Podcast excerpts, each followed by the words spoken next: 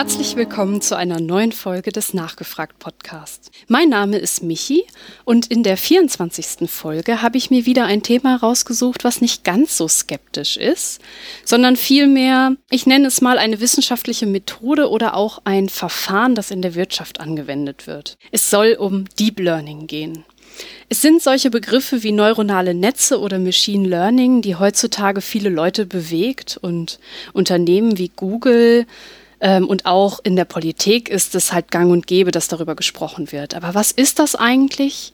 Wo kann man das anwenden? Welchen Wert hat es in der Wissenschaft? Und wie sind diese Verfahren zu bewerten? Das möchte ich mir heute einmal von meinem Gast erklären lassen. Herzlich willkommen, Philipp Gräbel. Hallo. Hallo Michi. Falls jetzt Leute von euch sagen, ha, die Stimme kenne ich doch. Ja, das stimmt. Du bist nämlich Podcaster und man kennt dich unter dem Namen Toybi, nicht wahr? Das ist richtig. Toybi, früher mal kurz für das Teutelbier, heute eigentlich immer nur noch Toybi. Der Name hat sich irgendwie eingebürgert. Und aus welchem Podcast kennt man dich? Ich mache jede Woche den Nussschale Podcast und da behandle ich auch wissenschaftliche Themen oder meistens wissenschaftliche Themen oder Themen aus einem wissenschaftlichen Standpunkt, aus einer wissenschaftlichen Perspektive. Aber im Unterschied zu ganz vielen anderen Angeboten in unter zehn Minuten. Mhm. Klingt nach äh, wenig Arbeit, ist quasi genauso viel Arbeit wie eine lange Episode, aber ihr bekommt das alle runtergebrochen in kürzerer Zeit fürs Konsumieren. Ich glaube, es würde auch niemand glauben, dass es weniger Arbeit ist, weil Sachen auf den Punkt bringen ist richtig schwierig. Ja, auf jeden Fall. Also ich bin wissenschaftlicher Mitarbeiter in einem Institut. Das heißt, ich schreibe auch ab und zu Paper und die viele Arbeit, die man in monatelanger Kleinstarbeit gemacht hat, auf wenige Seiten zusammenzuschreiben, mhm oder halt komplexe Themen in einen zehnminütigen Podcast runterzubrechen. Ja, da steckt schon ein bisschen Arbeit hinter. Du hast gerade schon gesagt, dass du in der Wissenschaft arbeitest, denn, und das ist, glaube ich, der Bereich Biomedizin ähm, und du hast ursprünglich Elektrotechnik studiert. Wo kommt da jetzt Deep Learning rein? Naja, Deep Learning passt schon eher zur Elektrotechnik als Biomedizin. Was ich nämlich eigentlich mache, ist biomedizinische Bildverarbeitung. Und Bilder sind eigentlich nichts anderes als digitale Signale, die wir auf irgendeine Art und Weise verarbeiten oder analysieren wollen. Und Signalverarbeitung, das ist etwas, was intrinsisch zur Elektrotechnik gehört. Das heißt, Elektrotechnik, Signalverarbeitung und Bilder als Signale interpretieren, das gehört einfach dazu. Und mein spezielles Gebiet, Deep Learning, ist eigentlich nur der neueste Schrei in genau diesem Fachbereich. Den Fachbereich, den gibt es schon seit Jahrzehnten. Da haben wir dann viele klassische Methoden, wie wir sie seit fünf Jahren nennen, angewendet, die heutzutage sehr, sehr oft durch Deep Learning ersetzt und äh, leider auch besser gemacht werden. Naja, nicht unbedingt leider. Eigentlich kann ich mich nicht beschweren. Und äh, dass du dann quasi zur Biomedizin gekommen bist, war dann ähm, Zufall, weil du diese Verfahren anwenden wolltest? Oder hattest du auch so zur Biomedizin schon so deine Connections? Äh, tatsächlich nicht. Und viele Leute bei uns am Lehrstuhl haben eine Affinität zur Biomedizin. Wir haben auch einen äh, Biomedizintechnik-Studiengang, also eine Vertiefungsrichtung mhm. innerhalb der Elektrotechnik. Und viele davon landen letztendlich bei uns am Lehrstuhl. Bei mir war es ein bisschen anders. Ich wollte irgendwas machen am Computer, weil ich Elektrotechniker bin, aber etwas, was man sehen kann, wo ich was interpretieren kann und nicht nur Zeilen Code vor mir habe. Und äh, ja, logischer Gedanke, Bilder. Bin ich zum Lehrstuhl für Bildverarbeitung gegangen, da wo ich jetzt auch arbeite. Habe da meine Masterarbeit geschrieben, das hat mir super gefallen. Und tatsächlich habe ich dann zwischendurch was komplett anderes gemacht, was aber eigentlich genau dasselbe war.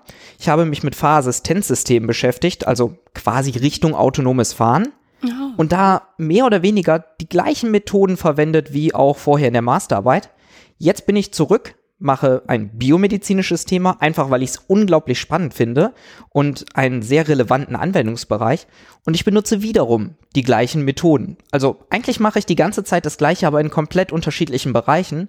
Und darum ist es auch gar nicht so schlimm, dass ich nicht wirklich Biomediziner bin. Obwohl ich mir natürlich zu Beginn der Arbeit ein paar Kurse an unserem Universitätsklinikum gegeben habe und äh, meinen vollsten Respekt gegenüber allen Leuten, die das wirklich als Studium durchziehen. Kann ich mir vorstellen. Nur der Vollständigkeit halber würde mich natürlich trotzdem noch kurz interessieren, Was ist denn das Thema deiner Forschung? Also du hast schon gesagt, welche Methode, und da werden wir ja auch gleich nochmal detaillierter drauf eingehen, du anwendest, aber was, was kommt da raus am Ende? Was ist dein Forschungsthema? Also vielleicht erstmal die Bilddaten, die ich mir angucke.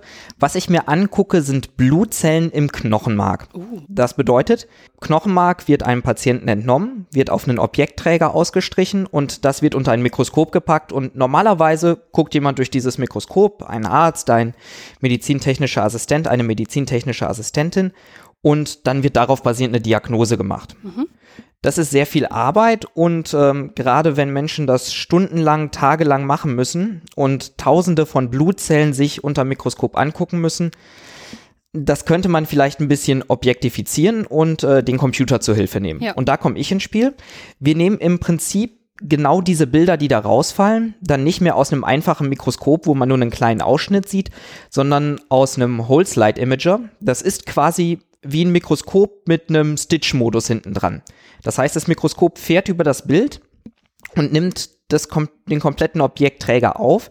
Das heißt, ich habe nachher ein mehrere Gigapixel großes Bild und dieses Bild bekomme ich und da fängt meine eigentliche Arbeit an. Das soll nämlich dann automatisiert analysiert werden mithilfe von neuronalen Netzen, Deep Learning Wobei letztendlich ist egal womit. Hauptsache am Ende bekommen wir Informationen über die Zellen heraus. Sprich, welche Blutzellen finde ich an welchen Stellen und wie häufig. Weil das letztendlich ein entscheidender Indikator ist für Krankheiten wie beispielsweise Leukämie, also Blutkrebs. Du bist dann ja wirklich direkt an der Anwendung dran. Wow.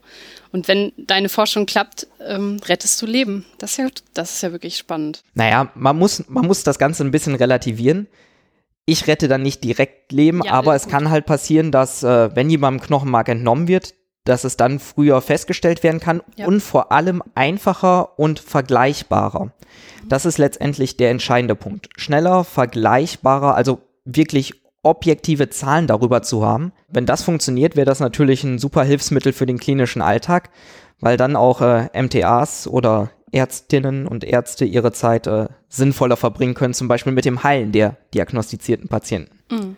Ja, Aber meine Arbeit steckt da auch noch in den Kinderschuhen. Das heißt, es gibt noch viel zu tun, obwohl ein bisschen was ist halt auch schon passiert. Das glaube ich. Jetzt ist natürlich, äh, wenn du sagst, dass du die Methode Deep Learning verwendest, was bedeutet das? Also was ist Deep Learning eigentlich? Das wird jetzt wahrscheinlich die nächsten drei Stunden dieses Podcasts einnehmen. Ich fasse es einmal ganz kurz zusammen. Im Prinzip hat man früher, wenn ich von Bildverarbeitung früher spreche oder von klassischen Methoden, folgendermaßen solche Probleme gelöst. Man hat ein Bild und man möchte auf diesem Bild, sagen wir mal, irgendetwas klassifizieren. Das heißt, diesem Bild eine von mehreren Klassen zuweisen. Bei einem mhm. Foto können zum Beispiel Hund oder Katze, Strand oder Wald oder sowas sein. Bei mir sind es unterschiedliche Arten von Blutzellen. Ja. Und äh, das macht man üblicherweise, indem man erstmal im Bild Merkmale identifiziert. Merkmale sind etwas, das aussagekräftiger ist als reine Pixelwerte. Man mhm. muss sich ein Bild vorstellen als eine Ansammlung von vielen Pixeln. Wenn es ein normales Bild ist, nehmen wir mal ein kleines, ein Megapixel. Die äh, Größe kann man sich vielleicht noch vorstellen. Das sind dann 1000 mal 1000 Pixel, also eine Million Pixel. Üblicherweise bestehend aus jeweils drei Zahlenwerten, nämlich die Zahlen für Rot, Grün und Blau in diesem Pixel, also mhm. drei Millionen Zahlenwerte. Jeder einzelne dieser Werte hat allerdings relativ wenig Aussagekraft darüber, welche Zelle das jetzt ist. Ich meine, ist es wirklich wichtig für die Entscheidung, ist das ein Hund, ist das eine Katze, ist das diese Blutzelle oder eine andere Blutzelle, ob genau der Pixel oben links rot oder blau ist? Nicht mhm. wirklich. Mhm. Was man stattdessen macht, ist sich zu überlegen, welche Merkmale entscheiden sind. Das kann zum Beispiel sein, die generelle Färbung, also ist bei einer Blutzelle das Zytoplasma eher rötlich oder bläulich, ist es äh, gescheckt oder ist es wirklich sehr dicht, ist es hell, ist es dunkel im Allgemeinen und auch welche Form hat das Abgebildete. Und Form ist natürlich schon wieder schwierig aus Pixelwerten zu extrahieren, denn ich habe diese Zahlenwerte, die Pixel, wie sage ich jetzt, das, was auf dem Bild zu sehen ist, ist rund. Das heißt, Vorverarbeitungsschritte könnten zum Beispiel sein, erstmal Kanten zu finden und dann die Kanten durch Kurven zu beschreiben und zu diesen Kurven zu sagen, okay, wie rund ist diese Kurve oder alle möglichen Eigenschaften, die man sich zu Formen ausdenken kann. Auf diese Art und Weise hat man dann sehr, sehr viele verschiedene Merkmalsdeskriptoren. So heißen die Viecher. Mhm. Eigentlich sage ich immer Features oder Feature Vectors oder sowas in die Richtung. Also Feature oder Merkmale definiert. Und diese Merkmale benutzt, um darauf basierend Entscheidungen zu treffen, welche Klasse das ist. Ja. Ganz einfaches Beispiel. Wir haben einen Ball und wir haben eine Pyramide und wir möchten erkennen, was das ist, also eine Klassifikation durchführen. Bei einem Ball kann ich dann eine Kantendetektion machen und wenn ich Kanten habe, die in alle Richtungen gehen, weil der Ball nun mal rund ist, finde ich Kanten in alle Richtungen, dann kann ich sagen, es ist vermutlich eher ein Ball. Wenn ich Kanten nur in drei Richtungen finde, dann wird es eher die Pyramide mhm. sein.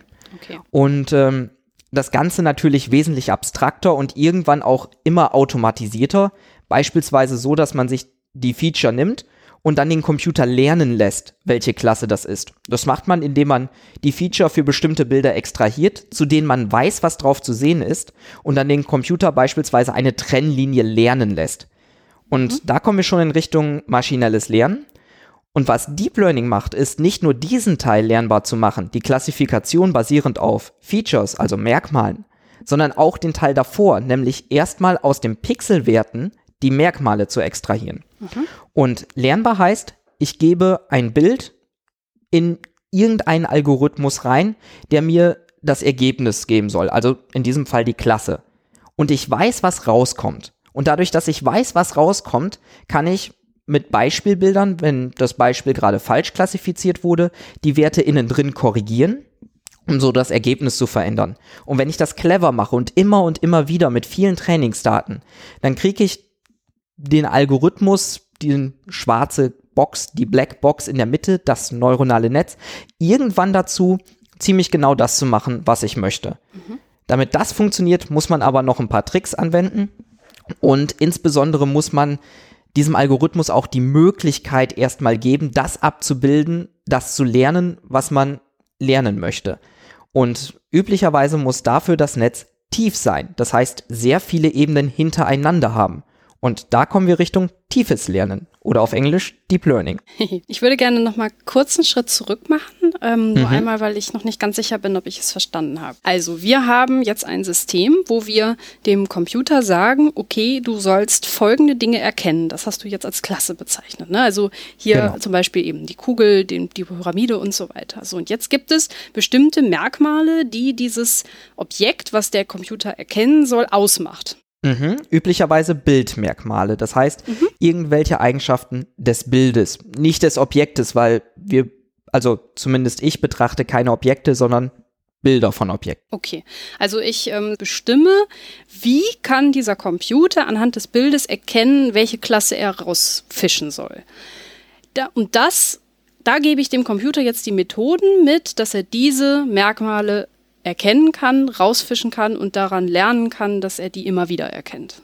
So in etwa, ja. Mhm. Okay, jetzt hast du dann auch noch gesagt, dass du ein tiefes Lernen brauchst. Ähm, kannst du das nochmal ein bisschen genauer erklären, mhm. was das bedeutet? Ja, ich habe jetzt gerade einen Begriff ein bisschen außen vor gelassen, der eigentlich recht wichtig ist, um einfach mal das Gesamtkonzept auf den Tisch zu legen. Was ich nämlich ausgelassen habe, waren die neuronalen Netze. Mhm. Und neuronale Netze sind das, was wir, wenn wir Merkmale benutzen, also selber vorgeben, zur Klassifikation benutzen. Sprich, Merkmale kommen rein und eine Klasse kommt raus. Ja. Und wie das üblicherweise läuft, ist ein neuronales Netz. Ein neuronales Netz, ganz einfaches Beispiel, hat verschiedene Eingabedaten und berechnet diese, verrechnet diese Eingabedaten und gibt einen Ausgabewert. Und im einfachsten Fall benutzt man sogenannte Perzeptrons oder Neuronen. Und ein Neuron hat einfach mehrere Eingabewerte, zum Beispiel die einzelnen Merkmale, die ja einfach irgendwelche Zahlen sind. Mhm. Und die werden mit einem Gewicht multipliziert. Sagen wir mal, ich habe drei Merkmale. Merkmal 1, Merkmal 2, Merkmal 3. Und die schicke ich jetzt in dieses Neuron rein. Und dieses Neuron hat drei Gewichte. Gewicht 1, Gewicht 2, Gewicht 3. Dann ist die Ausgabe des Neurons Merkmal 1 mal Gewicht 1 plus Merkmal 2 mal Gewicht 2 plus Merkmal 3 mal Gewicht 3.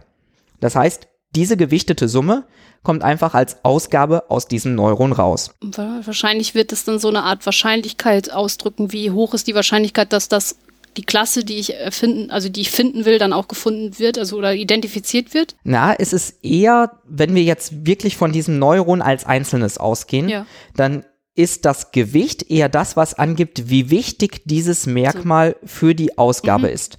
Wenn ich jetzt beispielsweise sage, ich habe, ähm, sagen wir mal wieder Fußball und Pyramide Ja. und ich sage, Pyramide soll einfach durch einen Ausgabewert größer als 0 klassifiziert werden und Fußball durch einen Ausgabewert kleiner als 0. Dann gibt es ja bestimmte Merkmale, die darauf hindeuten, dass das Bild eine Pyramide zeigt. Zum Beispiel mit den Kantenfiltern, die ich eben vorgestellt habe. Und diese Merkmale hätten dann einen vermutlich positiven Wert. Denn immer wenn die vorkommen, soll ja der Wert positiv werden, damit wir den Indikator haben, größer 0, also Pyramide. Alles, was eher für einen Fußball spricht, hätte dann ein negatives Gewicht, damit ich, wenn dieses Merkmal hoch ist, einen hohen Wert hat, ich mit dem negativen Gewicht dafür sorge, dass das Endergebnis, was rauskommt, negativ ist, also ein Fußball. Das heißt, im Grunde verformelst du dadurch ähm, ja deine Merkmale, die du hast, und gibst so dem Computer mit, okay, wenn das Ergebnis rauskommt, weiß diesem Bild Klasse X zu. Genau. Das Spannende daran ist, das funktioniert schon relativ gut, selbst in dieser extrem einfachen Form. Und äh, manche Klassifikatoren funktionieren tatsächlich genauso, wie ich das gerade gesagt habe, nur mit einem Neuron. Und was dann passiert ist, man nimmt ein Beispielbild, berechnet die Merkmale und schickt diese Merkmale durch das Neuron. Das heißt, man hat irgendwelche Gewichte, verrechnet die mit den Merkmalen, bekommt am Ende eine Zahl raus. Sagen wir mal, die Zahl ist 5, aber wir haben einen Fußball. Das heißt, wir wollen eigentlich, dass die Zahl negativ wird. Dann gehen wir zurück und verändern die Gewichte. Nämlich die Gewichte, wo wir einen großen Eingabewert haben und die vielleicht positiv sind, die drehen wir ein bisschen runter, damit der Ausgabewert nachher kleiner oder im besten Fall sogar negativ wird. Ja. Man kann das genau berechnen, wie viel man die verändern sollte. Das hängt dann auch noch von einem Parameter ab, den man Lernrate nennt. Das heißt, wie schnell, also wie viel möchte ich mit jedem Beispiel die Gewichte verändern. Und dann mache ich das immer und immer wieder. Und irgendwann sind wir so weit, dass quasi alle Bilder richtig erkannt werden. Einfach weil die Gewichte genau richtig angepasst wurden. Wir sagen auch trainiert oder gelernt. Ist es so, dass du das als Anwender immer machst oder ist irgendwann das Ziel, dass dein neuronales Netz dann auch selber die Gewichte anpassen kann, sodass es immer besser wird im äh, Zuordnen der Klassifikationen oder äh, wie, wie funktioniert das? Jein. Üblicherweise wird das Ganze so gemacht, dass man einen Klassifikator hat, der das Problem, das man lösen möchte, löst. Und wenn der gut trainiert ist, dann tut er genau das. Was du jetzt sagst, ist quasi darauf weitergehendes Lernen. Und äh, das kann natürlich problematisch sein, je nachdem, welche Daten man ihm gibt, um weiter zu lernen. Ist aber theoretisch möglich und das ist zum Beispiel auch eine Sache, die ich machen möchte. Wenn ich beispielsweise nachher sage, diese Klasse wurde erkannt und meine Ärzte sagen, nö, stimmt nicht. Das ist ja was ganz anderes. Dann soll das Netz natürlich in der Lage sein zu merken, okay, die haben mir gerade gesagt, das ist falsch. Da muss ich noch mal ran, da muss ich noch mal neu lernen. Das heißt, solche Methoden gibt es auf jeden Fall auch. Üblicherweise spricht man aber zum einen vom Trainieren und dann vom einfach benutzen. Okay. Aber trotzdem braucht ja dann der Algorithmus immer die Rückkopplung zu jemandem, der sagt, das war richtig, das war falsch. Genau. Ich mache jetzt noch mal äh, zwei Schritte weiter.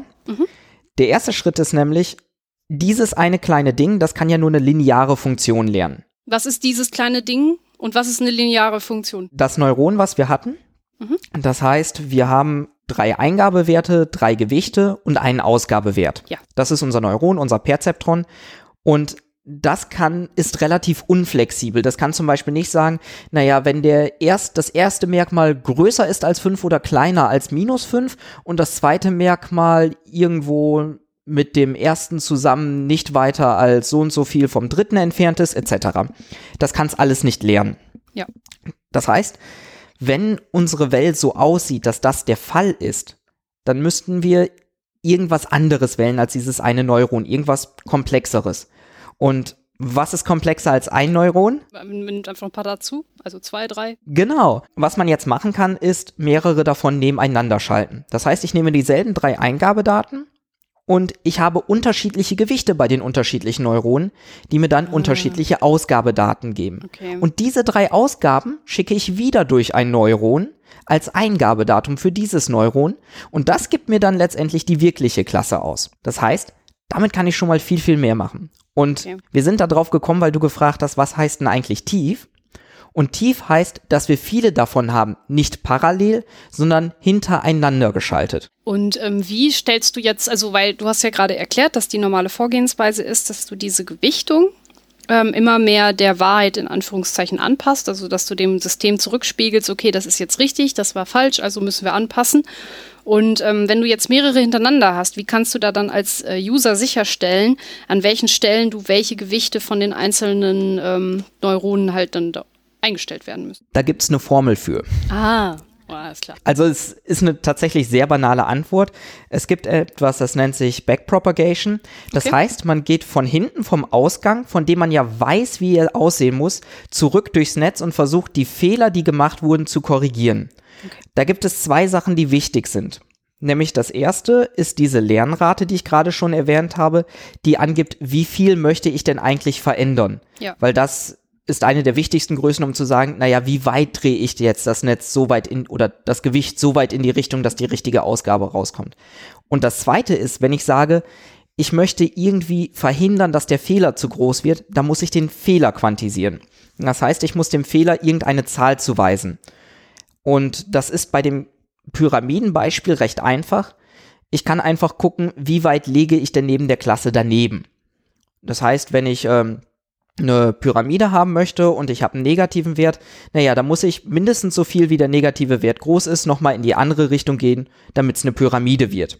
Mhm. Und das gleiche kann man auch für andere Probleme machen. Da wird es dann zum Teil komplizierter, zum Teil leichter. Und nur um den Begriff mal genannt zu haben, wenn man Deep Learning macht, nennt man das eine Loss-Funktion. Loss quasi der Verlust des Netzwerkes, also nichts anderes eigentlich als der Fehler ausgedrückt in einer Zahl. Das heißt, Soll ich dir ein Beispiel geben für ein paar Loss-Funktionen? Gerne. Beispielsweise gibt noch andere Möglichkeiten, als nur zu sagen, ich möchte eine Klasse rausbekommen. Man kann zum Beispiel sagen, ich möchte ein Bild rausbekommen. Ich hätte zum Beispiel gerne ein Bild, das mir genau anzeigt, wo die Zelle in dem Bild ist, das ich reingegeben habe. Das heißt, ich habe ein echtes Bild von einer Zelle, ich weiß, was rauskommen soll, und ich habe ein Bild von einer Zelle, das mir das neuronale Netz gegeben hat. Jetzt muss ich die beiden vergleichen. Was man zum Beispiel machen kann, ist, man kann gucken, wie weit, wenn ich diese beiden Bilder nehme, das wahre Bild und das vom Netz ausgegebene Bild, wie viel überlappen die sich im Verhältnis zur Größe der Fläche. Das heißt, ich gucke mir die Größe des Überlapps an im Vergleich zur Gesamtgröße der beiden Zellen. Und damit habe ich eine Zahl, die mir relativ gut sagt, wie sehr liegt denn die Prädiktion oder die Vorhersage des Netzes neben dem, wie es sein sollte.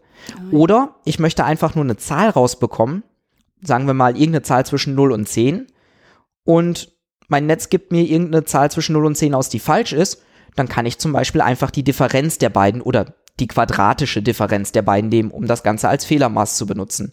Man muss sich halt überlegen, wie kann ich als Zahl ausdrücken, wie gut das Netz gerade ist, beziehungsweise im Fall der Loss-Funktion eher, wie schlecht es gerade ist. Und das versucht man nachher zu minimieren. Das bedeutet ja auch, dass im Grunde die Anordnung dieser Gewichte und dieser hintereinander geschalteten ähm, Gewichte ja auch eigentlich immer gleich sein muss, damit ich es mit einer Funktion ausdrücken kann. Das ist jetzt nicht so, dass man sich da immer irgendwie was Neues überlegen muss, sondern es ist ein wirklicher Algorithmus, der immer na, gleich vorgeht. Nein, das Netz muss tatsächlich nicht gleich aussehen, sondern okay. äh, diese Formel, die Backpropagation, die gilt allgemein, weil die sich einfach anguckt, naja gut, ich weiß ja, wie das Netz aufgebaut ist. Das heißt, ich weiß, wie sich die vorherigen Schichten verändern oder die nachfolgenden Schichten verändern, wenn ich an bestimmten Stellschrauben drehe.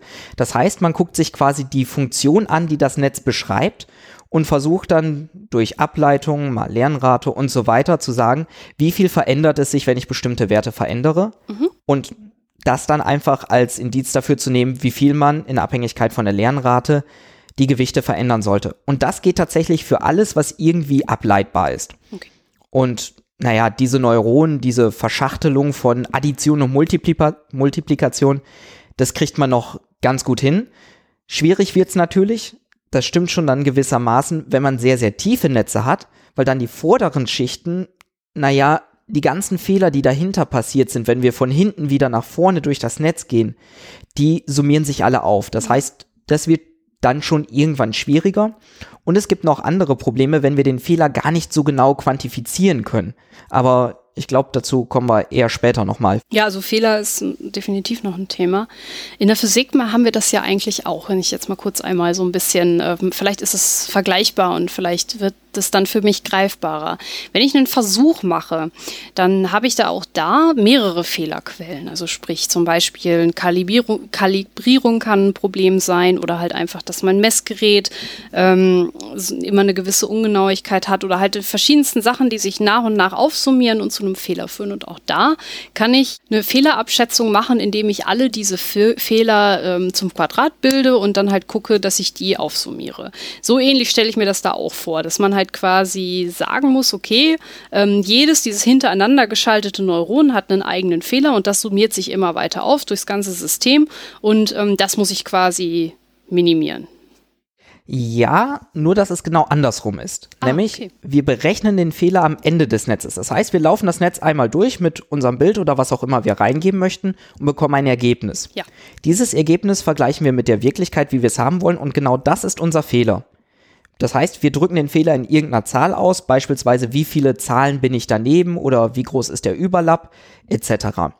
Und diese Zahl, die unseren Fehler beschreibt, die schicke ich jetzt quasi wieder rückwärts durch das Netz und passe von hinten nach vorne an, wie die Gewichte sich verändern müssen, damit, naja, tendenziell das richtige Ergebnis rauskommt. Das heißt, es ist nicht so, dass ich von vornherein weiß, da läuft was falsch. Ich meine, dann müsste ich mir die Arbeit eigentlich gar nicht machen, sondern ich gehe von hinten nach vorne durchs Netz basierend auf dem, was das Netz ausgegeben hat. Naja, da müsste man sich die Arbeit nicht machen, würde ich nicht sagen. Es ist halt jedes Verfahren, das man anwendet, hat eine gewisse Wahrscheinlichkeit, dass es äh, falsch liegt. Mhm. Es ist ja da sicherlich auch so. Wir müssen aber auch zwei Dinge unterscheiden. Das eine ist tatsächlich das Training und wenn ich jetzt Fehler sage, dann meine ich den Fehler während des Trainings, Ah, ja. der als Indiz dafür genutzt wird, wie ich das im Netz anpasse. Und das passiert üblicherweise auf, naja, relativ bestimmte Art und Weisen. Es gibt Alternativen, aber ich sag mal, das sind wieder Details.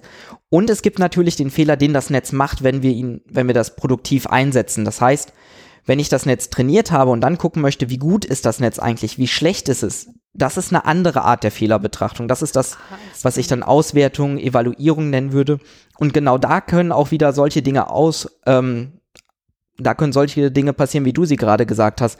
Wenn man zum Beispiel Rauschen auf den Daten hat und man gibt dieses raus, rauschbehaftete Bild durch das Netz und das Netz ist schon nicht perfekt und dann macht man noch Nachverarbeitung auf den Daten, die aus dem Netz rauskommen und auch da passieren wieder Fehler. Diese Fehler addieren sich alle auf. Das ist aber nicht das, was ich letztendlich im Training meine, wenn ich sage, es Okay, kommt ein. Loss raus, den ich benutze, um zu gucken, wie ich das Training so steuere, dass das Netz letztendlich das macht, tendenziell, was es soll. Ähm, wir haben im Grunde, müssen wir so vorgehen, dass wir erstmal entscheiden müssen, was wollen wir überhaupt erkennen und was sind die Merkmale, um das zu erkennen. Mhm. Dann bauen wir unsere Gewichtung und entscheiden, wie tief müssen wir gehen, also wie viele hintereinander geschaltete Neuronen brauchen wir. Und dann trainieren wir das System, indem wir halt sagen, okay, ähm, wir schießen da viele Daten rein und sagen am Ende immer, ja, du lagst richtig, du lagst falsch. Und dann können wir mit Hilfe dieser Loss-Funktion die Gewichtung immer weiter anpassen, sodass wir immer richtiger werden. Und dann geht es erst in den operativen Bereich. Habe ich das richtig zusammengefasst? Jetzt mal so ganz leicht und einfach. Ja, hast du. Es ist gen eigentlich genauso, wie du gesagt hast. Äh, du hast am Anfang gesagt, bevor wir überhaupt irgendwas trainiert haben, wir suchen uns Gewichte aus. Das ist tatsächlich auch ein entscheidender Punkt. Wir, wenn ich sage Training, dann gehe ich immer davon aus, dass das Netz schon in irgendeinem bestimmten Status existiert. Das heißt, irgendwelche Gewichte hat und ich die nur verbessere. Ein Anfangswert. Der Anfangswert ist tatsächlich eine recht interessante Frage, ob man diese Gewichte einfach zufällig wählt und hofft, dass das Netz das macht, oder was tatsächlich sehr, sehr häufig gemacht wird, sogenanntes Transfer Learning, also ich transferiere ein Netz, das ich für irgendwas anderes schon mal gebraucht habe, was vielleicht ähnlich war, nehme dessen Gewichte und fange damit an, das neue Netz zu trainieren. Also den neuen Anwendungsfall mit demselben Netz. Und äh, das ist eine Sache, die passiert recht häufig und die ist tatsächlich extrem spannend. Ich trainiere ja Daten, also ich trainiere als Daten Mikroskopiebilder. Und die sehen anders aus als Fotos von Hunden oder Katzen. Trotzdem funktioniert das Ganze wesentlich besser, wenn ich ein Netz nehme, was vorher gelernt hat, Hunde von Katzen zu unterscheiden, einfach weil dieses Netz schon mal gelernt hat, mit Bilddaten umzugehen. Ah, okay, verstehe. Und noch ein zweiter Punkt. Wir müssen äh, nochmal unterscheiden, ob wir das Netz nur als Klassifikator benutzen. Das heißt, wir haben Merkmale und nutzen diese Merkmale, um eine Entscheidung zu treffen. oder auch als Merkmalsgenerator, also das Ding, das die Merkmale aus dem Bild extrahiert. Mhm. Und das ist das, was wo Deep Learning eigentlich so mächtig ist. Die Klassifikation, den ganzen Teil gab es vorher auch schon. Deep Learning hat Möglichkeiten gebracht, Bilder direkt analysieren zu lassen, ohne dass man selber Merkmale definieren muss. Das heißt, das Netz macht eigentlich genau dasselbe wie vorher, nur dass es zusätzlich sich noch überlegt, was sind denn die Merkmale, die ich gut gebrauchen kann, weil sie die unterschiedlichen Klassen, die unterschiedlichen Zelltypen deskriptiv voneinander unterscheiden können. Mhm. In welcher Form geben, wird das dann ausgegeben? Ist es dann schon direkt mit, mit einem Gewichtungsfaktor auch oder ähm, wird das quasi oder musst du das dann noch nachjustieren? Das passiert eigentlich im Rahmen des neuronalen Netzes selber. Das ist eigentlich das Schöne daran. Das heißt, das neuronale Netz lernt das Gesamtpaket. Und da ist eine Sache, die ich in der Bildverarbeitung extrem spannend finde. Mhm. Ich habe ja gesagt, wir haben das früher also vor fünf Jahren oder so, mit den klassischen Methoden immer selber gemacht. Wir haben uns selber überlegt, welche Merkmale brauchen wir denn? Und als Beispiel hatte ich diese Kantengeschichte. Und neuronale Netze oder vor allem tiefe neuronale Netze lernen oft solche Filter und wenn wir das Ganze clever darstellen, sind wir in der Lage zum Teil zu erkennen, was das Netz eigentlich lernt, welche Art von Filter, also Merkmalsextraktor das Netz lernt und können das mit dem vergleichen, was wir früher selbst gemacht haben. Also das ist so eine der kleinen Sachen, die ich äh, bei Deep Learning in der Bildverarbeitung extrem spannend finde. Mega, ja, auf jeden Fall. Jetzt muss ich aber da noch mal kurz nachfragen. Also das heißt, du sagst deinem neuronalen Netz, welche Methoden du anwenden kannst, um Merkmale zu extrahieren. Und dann macht es das, also das hast du, glaube ich, Filter genannt, mhm. wendet das dann an auf mein Bild in dem Fall. Und da kommen dann Merkmale raus und die kannst du dir dann als Anwender anschauen und ähm, stellst halt fest, okay, das entwickelt sich immer weiter. Das klingt so wunderschön, aber die traurige Antwort ist eigentlich, all das passiert in dem Netz, ohne dass ich irgendwas damit zu tun habe. Ich äh, erkläre dir mal ganz kurz, wie die ersten Ebenen von so einem Netz aufgebaut sind. Gerne. Die sind nämlich ein bisschen anders als das Neuron, was ich gerade erklärt habe. Wenn man sich überlegt, wir haben ein Neuron und das soll ein ganzes Bild betrachten. Ja. 1000 mal 1000 Pixel mal 3, dann sind das 3 Millionen Werte, die in dieses Neuron gehen, 3 Millionen Gewichte. Und von diesen Neuronen habe ich viele, sagen wir mal 1000, dann sind wir schon bei 3 Milliarden Werte. Diese 1000 haben jeweils weitere Ausgänge, das sind sehr, sehr viele Werte, die das Netzwerk lernen muss. Oh ja. Und was da passieren wird, ist vermutlich, dass das Netz einfach nur auswendig lernen wird, welche Trainingsbilder es gesehen hat. Ach so. Das Netz, ja. hm. das Netz ist viel zu komplex für die Aufgabenstellung. Es ist nicht in der Lage zu generalisieren. Vor allem nicht mit den wenig Trainingsdaten, die ich im Vergleich zur Komplexität des Netzes habe. Und dann haben wir das nächste Problem. Wenn ich das Bild nehme und nur um einen Pixel nach rechts verschiebe, hat jeder Eingabewert fürs erste Neuron einen komplett anderen Wert, obwohl eigentlich genau dasselbe zu sehen ist. Und dann haben sich irgendwann mal Leute was sehr, sehr Cleveres ausgedacht. Die haben nämlich Folgendes gemacht. Die nehmen ein Neuron, das, sagen wir mal, neun Eingabewerte hat. Und diese neun Eingabewerte sind jetzt drei mal drei Pixel des Bildes. Das heißt, ich nehme einen kleinen Ausschnitt daraus, drei mal drei Pixel, und berechne darauf basierend einen Ausgabewert. Diesen Ausgabewert nehme ich und behalte ihn erstmal. Dann nehme ich das gleiche Neuron und lasse mir wieder einen Ausgabewert für die 3x3 Pixel rechts daneben berechnen. Nehme den Ausgabewert und packe ihn rechts neben den Ausgabewert, den ich eben berechnet habe. Mhm. Und das mache ich für das gesamte Bild. Das heißt, ich gehe die erste Reihe mit meinem 3x3 Neuron durch und bekomme die erste Reihe in einer Art neuem Bild. Ja. Und das Ganze mache ich für das gesamte Bild. Und das, das Ganze mache ich mehrfach. Ach, krass. Ja, und wenn man sich jetzt überlegt, wenn man sich jetzt äh, die Gewichte anguckt, die so ein 3x3 Neuron lernt. Ich äh, nehme jetzt einfach mal an, wir haben ein 3x3 Neuron und die obere Reihe von diesen 3x3 Gewichten wären 1 und die untere Reihe wäre minus 1. Was würde passieren? Naja, immer wenn wir im Bild eine Kante haben, wo es oben heller ist, also hohe Pixelwerte und unten dunkler, also kleine Pixelwerte, habe ich hohe Pixelwerte mal 1 minus geringe Pixelwerte mal minus 1, also einen relativ hohen Wert. Mhm. Umgekehrt habe ich einen relativ hohen negativen Wert. Und wenn ich die gleiche Farbe in den 3x3 Pixeln habe, dann habe ich einfach 0 als Ausgang, weil sich oben und untere Reihe ausgleichen. Das heißt, dieses kleine Ding ist eigentlich ein Kantenfilter, der mir hohe Werte gibt, wenn ich eine horizontale Kante habe, hohe positive, wenn es oben heller ist, hohe negative Werte, wenn es unten heller ist. Das heißt, dieses kleine Ding ist ein Kantenfilter, wie wir ihn vielleicht damals selber per Hand gebaut hätten. Nur, dass wir dem Netz nicht sagen, nimm diesen Kantenfilter, sondern dass das Netz selber lernen kann, welche Art von Filter er braucht, weil wir dieses Neuron genau wie alle anderen Neuronen auch trainieren.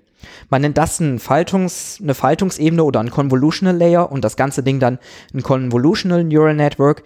Das, ich weiß nicht, ob du oder deine Zuhörer sich so tief damit auskennen, aber Faltung ist eine mathematische Operation, die quasi genau das beschreibt, was dieses Neuron macht, nämlich einen Filter nehmen, über ein Bild legen und das ganze Ding weiter verschieben, um quasi eine andere Repräsentation zu erzeugen. Kann ich mir das so vorstellen, dass ich quasi ähm, vom Kleinen ins Große, also dass ich halt ähm, äh, dann erstmal Zeile für Zeile, das verfasse ich dann zusammen zu einem Ausgabewert und dann gehe ich da wieder drüber und dann mache ich das wieder, bis ich dann am Ende meinen endgültigen Auswer Ausgabewert habe?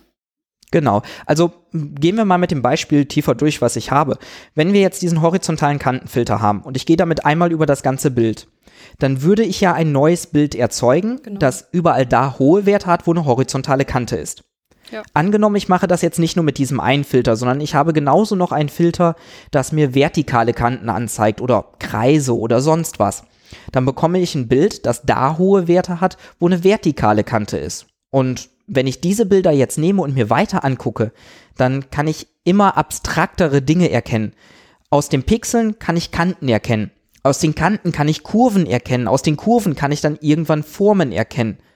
Weil ich das Ganze immer tiefer mache, weil ich die Kanten nehme und weiter abstrahiere. Ich mache quasi wieder ein Convolution, eine Faltungsebene mit so einem 3x3 Neuron. Es kann auch größer sein, es kann auch kleiner sein und gehe damit über das gesamte Bild und mache damit quasi eine Abstraktionsebene nochmal obendrauf.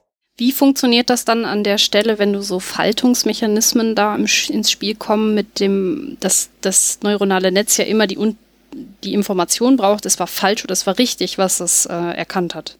Naja, im Prinzip machst du nichts anderes, als dem Netz wieder ein Beispielbild zu schreiben, nur dass das äh, Beispielbild zu zeigen, nur dass das wesentlich kleiner ist und aus mehreren Beispielbildern besteht. So. Das heißt, im Prinzip habe ich mehrere 3x3 große Beispielbilder aus diesem einen großen Bild für das Neuron extrahiert. Das heißt, es ist eigentlich kein großes Problem, sondern eher noch ein Vorteil, weil ich für weniger zu trainierende Gewichte, also weniger Parameter, ein weniger komplexes Netz, mehr Trainingsdaten habe. Mhm, okay. Gut, das ist jetzt alles noch im Training und das sagen wir jetzt mal, haben wir jetzt abgeschlossen. Ich muss mal kurz, jetzt fällt mir gerade auf. Ähm, ist Deep Learning und Machine Learning eigentlich das gleiche? Spannende Frage. Ich habe mal ähm, eine coole Präsentation gesehen, wo jemand gesagt hat, wenn es mit äh, PowerPoint gemacht ist, ist es künstliche Intelligenz. Wenn es mit Python gemacht ist, ist es Deep Learning. Und Deep Learning ist eigentlich das gleiche wie Machine Learning, nur klingt cooler. Äh, stimmt nicht ganz. Man sagt, Deep Learning ist wie Machine Learning nur mit tieferen Netzen. Allerdings hat keiner definiert, wie tief wirklich tief ist. Manche Leute sagen, die machen Deep Learning, wenn sie, ich sag mal, zwei Ebenen tief gehen. Andere gehen hunderte oder tausende Ebenen tief. Ich glaube, da muss man sich dann nicht mehr streiten. Das ist Deep Learning. Ich habe zum Teil Netze, wo ich fünf, sechs Ebenen tief gehe und das ist definitiv Deep Learning. Die Leute streiten sich drüber. Das heißt, Machine Learning, da habe ich weniger Neuronen äh, weniger tief. Also man kann natürlich relativ viele Neuronen nebeneinander verschachteln. Das, was Deep Learning so spannend macht, ist, dass man das Ganze mehrfach hintereinander macht. Ach ja, das mit dem Hintereinander habe ich jetzt vergessen. Stimmt, das hattest du eben schon mal gesagt. Quasi eine Abstraktionsebene drauf. Mhm.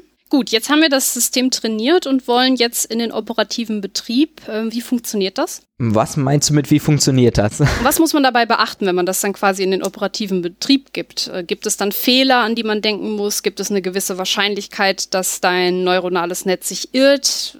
Was ist da wichtig? Naja, im Prinzip kannst du das neuronale Netz genauso benutzen wie im Training, nur dass du nicht weiter trainierst. Das heißt, du nimmst ein Bild, packst das rein und bekommst eine Ausgabe und das machst du einfach produktiv. Was natürlich passieren kann und ähm, in vielen Fällen vermutlich auch wird, ist, dass es nicht immer die Ausgabe ist, die du haben möchtest. Und wenn du Fehler im Training machst und heutzutage fangen viele Leute an, Deep Learning zu benutzen und äh, machen das auch mal eben schnell, weil es auch mal eben schnell geht, vergessen aber viele wichtige Schritte, dann wirst du Fehler bekommen, wenn du es produktiv einsetzt.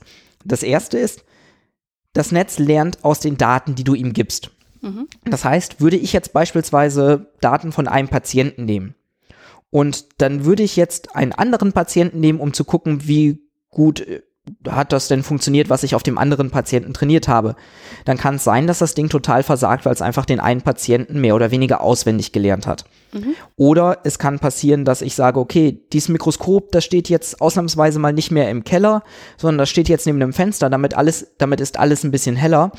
Hm, kann sich auch schlecht auf das Ergebnis auswirken. Und dann ist natürlich die Frage, habe ich denn überhaupt gut trainiert? Habe ich gut ausgewertet und evaluiert, ob es das tut? Denn letztendlich kann ich gar nicht mal so sicher sein, dass die Loss-Funktion, also die Fe den Fehler, den ich zum Trainieren des Netzes benutze, wirklich das ausdrückt, was ich später lernen möchte. Und äh, da muss man eigentlich immer sauber und mit gesundem Menschenverstand evaluieren und durchtesten und alle Möglichkeiten durchtesten, ob das neuronale Netz wirklich das gelernt hat, was es tun soll mhm. und es dann produktiv einsetzen. Aber also ich halte viel für gesunden Menschenverstand, was man da tun muss. Ich glaube, dass viele Leute es trotzdem nicht immer tun.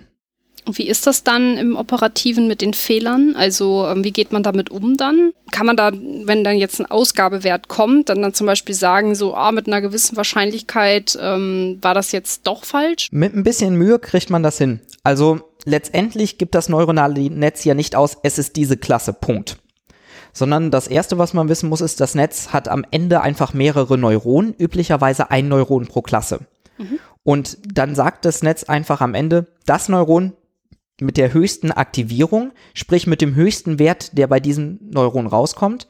Dieses Neuron entspricht der Klasse, die das Netz ausgibt. Mhm. Man kann natürlich gucken, wie hoch diese Werte sind und ob vielleicht zwei Neuronen einen etwa gleich hohen Wert haben. Es gibt auch andere Möglichkeiten, was zum Beispiel ganz spannend ist, ist sich anzugucken, wenn man dasselbe Netz nimmt und das Bild leicht verändert reingibt. Sagen wir mal gespiegelt oder gedreht oder einfach nur leicht verzerrt ob das Netz dann dieselbe Ausgabe gibt jedes Mal, dann kann man sich relativ sicher sein, dass sich das Netz relativ sicher ist. Ja. Ich sage jetzt auch bewusst nicht, dass es das Richtige ist, sondern dass das Netz sich relativ sicher ist, weil es natürlich auch sein kann, dass man irgendwie doof trainiert hat und dann ist das Netz sich mit einem falschen Ergebnis sehr, sehr sicher. Das kann natürlich auch passieren. Wie kann man das erkennen? Naja, das Netz gibt dann einen hohen falschen Wert aus. Ja, ähm, gibt es eine Möglichkeit, hm, ja, vielleicht bin ich da auch ein bisschen jetzt gerade von meiner Physik geprägt, dass halt so, ähm, da arbeitet man ja viel mit Wahrscheinlichkeiten und sagt halt so, man hat mhm. eine Abweichung von vielleicht so und so viel Prozent und dann kann man halt sagen, okay, mit einer gewissen Wahrscheinlichkeit ist der Wert falsch oder richtig, den ich da gemessen habe. Da kommen wir jetzt zu einem der großen Probleme von Deep Learning eigentlich.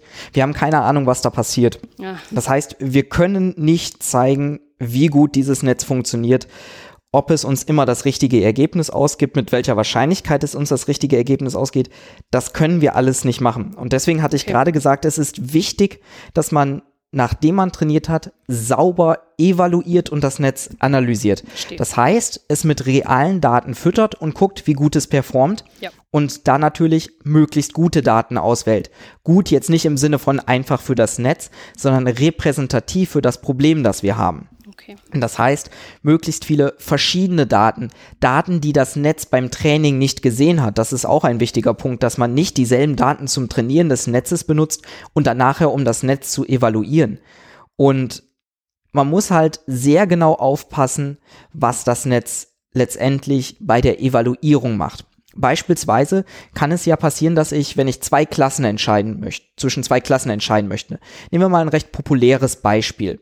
Sagen wir mal Straftäter und Nicht-Straftäter einer Person, die in Berlin am Bahnhof an der Kamera vorbeigeht. Ja. Wir werden vermutlich relativ wenig Straftäter haben. Wenn uns das Netz jetzt einfach in 100% der Fälle ausgeben würde, kein Straftäter und wir hätten, sagen wir mal, ein Prozent der Menschen, die da vorbeigehen, wären jetzt wirklich Straftäter, dann hätte das Netz eine Genauigkeit von 99 Prozent. Das klingt doch eigentlich ganz gut. Ist natürlich kompletter Quatsch, weil das Netz einfach immer nur sagt, kein Straftäter. Und äh, solche Geschichten muss man bei der Evaluierung berücksichtigen. Und das sind leider auch Sachen, die in der Presse oft falsch laufen, weil dann gesagt wird, ja, genau diese Accuracy, diese Genauigkeit wurde erreicht, aber vernachlässigen zu erwähnen, was das eigentlich bedeutet, weil die unterliegenden Daten sich vielleicht gar nicht für dieses Evaluierungsmaß eignen. Hm. Du hast jetzt ja gerade schon so ein paar ähm, Probleme angesprochen, die auch immer wieder aus deiner ähm, Wissenschaft erzählt und hat ja auch gesagt, dass man darauf achten muss, was man quasi sich da anguckt. Wie, was sind denn das so für Probleme, die man ähm, mit der Methode anschaut und wie komplex dürfen die werden. Also du hattest jetzt ja das Beispiel Hund, äh, Katze eben und ähm, geometrische Figuren, aber jetzt bist du ja schon bei Gesichtserkennung. Also mhm. wie, wie muss man da rangehen? Ich muss jetzt dazu sagen, für mich sind Hunde, Katzen, Blutzellen und Gesichter alles dasselbe. Mhm. Es sind letztendlich Bilddaten und ich möchte darauf irgendwas erkennen. Das funktioniert in den meisten Fällen recht gut, weil sich gerade für Bilddaten neuronale Netze wegen diesen Faltungsebenen sehr, sehr gut eignen. Ja. Es gibt natürlich jetzt nicht das neuronale Netz und das Deep Learning. Es gibt ganz unterschiedliche Probleme, die man sich angucken kann. Worüber wir gesprochen haben, ist erstens eine Kategorie, die sich überwachtes Lernen nennt und zweitens eine Kategorie, die Bilder als Eingabedaten hat. Um einfach ein paar andere Beispiele zu nennen, die aus diesen beiden Kategorien austreten. Statt Bildern können wir auch Musik nehmen, wir können Sprache nehmen, wir können Text nehmen und versuchen aus beispielsweise diesem Text weiteren Text zu generieren oder zu diesem Text ein Bild zu generieren, das zu dem passt, was der Text aussagt. Beispielsweise, ich gebe eine Bildunterschrift und bekomme ein Bild dazu. Oder ich schreibe die ersten zehn Zeilen einer Masterarbeit und bekomme den Rest der Masterarbeit. Das sind alles Beispiele, die wirklich gehen und die erstaunlich gut funktionieren. Und äh, das äh, macht man meistens, indem man Beispiele hat für was ist richtig. Dann heißt das überwacht. Es gibt aber auch Fälle, da weiß man nicht so, war das jetzt richtig. Beispielsweise ein Schachcomputer, ein Computer, ein Algorithmus, der lernen soll, was der beste nächste Schachzug ist. Mhm. Da kann ich nicht sagen, das ist der beste nächste Schachzug. Das Einzige, was ich sagen kann, am Ende Partie gewonnen oder Partie verloren.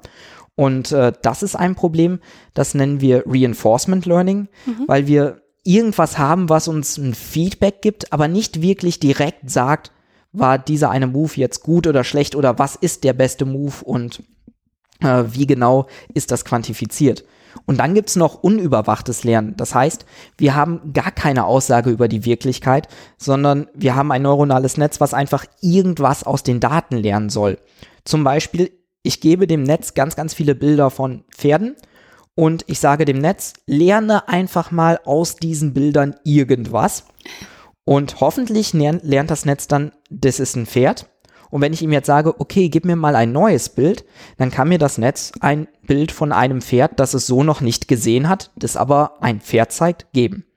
Ich äh, kann dir mal ein paar Links für die Shownotes geben. Gerne. Von genau solchen Sachen. Äh, es geht gerade eine Seite rum, wo etwas ganz ähnliches gemacht wird, wurde allerdings nicht mit Pferden, sondern mit Gesichtern. Und die Seite heißt einfach This Person Does Not Exist oder This Person is Not Real, irgendwie sowas. Ich guck's nach und schick dir das mal. Und jedes Mal, wenn man die Seite aufruft, kommt ein neues Bild von einer Person. Das gleiche gibt's auch mit einem Airbnb und da sieht man schon, dass es nicht immer gut funktioniert, weil ich nicht unbedingt eine Dusche in meiner Küche haben möchte, das Netz aber nicht wirklich gelernt hat, dass Duschen nicht in die Küche gehören. und äh, solche Geschichten. Das heißt, man kommt da auch schon irgendwann an die Grenzen, aber im State of the Art, also dem, was Stand jetzt möglich ist, ist es ohne Probleme möglich, relativ realistische Bilder zu generieren beispielsweise. Wie bewertest du denn diese drei ähm, Trainingsmethoden? Also funktionieren die alle drei gleich gut? Das kommt ganz drauf an, was du damit machen möchtest. Mhm. Es sind ganz unterschiedliche Anwendungsfälle. Für mich kommt eigentlich nur Supervised Learning in Frage, also überwachtes Lernen, wo ich genau weiß, das muss rauskommen, mhm. weil ich ein Problem habe, wo ich mir keine Fehler erlauben kann. Ich kann nicht einfach sagen, okay, lerne mal irgendwas über dieses Blutbild, mhm. sondern ich möchte dediziert bestimmte Ausgaben haben und das Netz darf da auch nicht falsch liegen. Das heißt, für mich kommt hauptsächlich überwachtes Lernen in Frage. Was ich aber zum Beispiel machen kann, ist, unüberwachtes Lernen zur Hilfe zu nehmen. Beispielsweise kann ich ja, ich hatte gesagt, wir müssen am Anfang mit irgendeinem Netz anfangen, mit irgendwelchen Gewichten.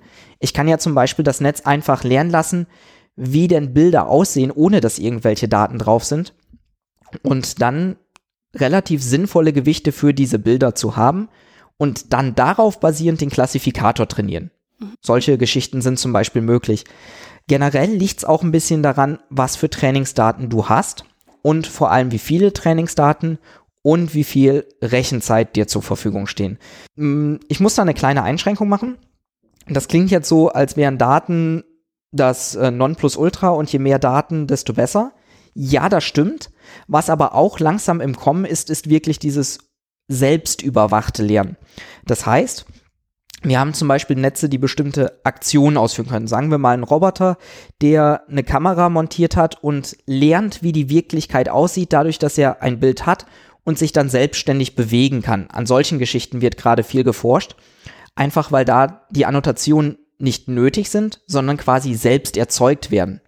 Eine andere Möglichkeit gibt es jetzt schon, indem man sagt, wir haben ein Bild wir nehmen aus diesem Bild zwei Ausschnitte. Beispielsweise Bild von einer Katze. Mhm. Der eine Ausschnitt zeigt ein Ohr, der andere Ausschnitt zeigt die Schnauze oder sowas.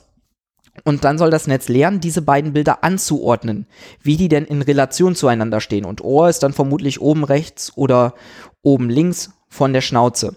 Und darüber kann das Netz etwas über die Wirklichkeit lernen, ohne dass wir vorgeben müssen, was dort zu sehen ist. Natürlich wird das Netz dann nicht sagen, das ist eine Katze aber es wird verstehen, da ist irgendwas und es wird es wiedererkennen können. Das heißt, Forschung geht sehr, sehr viel in die Richtung und ich glaube, da werden wir sehr viel noch sehen, gerade was in Richtung wirkliche AI, wirkliche künstliche Intelligenz geht. Heutzutage ist es so, dass sehr, sehr viel auf sehr, sehr großen Datenmengen gemacht wird. Und äh, da stehen dann natürlich Unternehmen wie Facebook, Google etc. ganz weit vorne mit dabei. Wie würdest du denn sagen, kommt jetzt künstliche Intelligenz da rein? Also ist quasi das, was du jetzt äh, in den letzten 50 Minuten erklärt hast, die Basis davon? Es ist ein Teil davon. Hm? Künstliche Intelligenz ist ein schwieriger Begriff, gerade weil er heutzutage sehr, sehr viel mit Deep Learning in einen Topf gemischt wird. Ja. Eigentlich was anderes meint und vor allem vor 20, 30 Jahren was komplett anderes gemeint hat, was heutzutage aber trotzdem immer wieder hochkommt, weil man KI-Experten von vor 30 Jahren hat, die dann das erzählen, was sie damals gemacht haben, heute aber nicht mehr passt. Eigentlich ist KI aber auch noch ein bisschen mehr als Deep Learning. Mal äh, aufgeschlüsselt. Künstliche Intelligenz. Im Prinzip unterscheidet man da mehrere Stufen. Künstliche Intelligenz, die anwendungsspezifisch ist, das heißt einen bestimmten Anwendungsfall löst künstliche Intelligenz im Sinne von menschliches Level, Human Level künstliche Intelligenz, das heißt, die in etwa das macht, was ein Mensch macht, das heißt, selbstständig lernen, aber auch irgendwie robotisch interagieren zu können.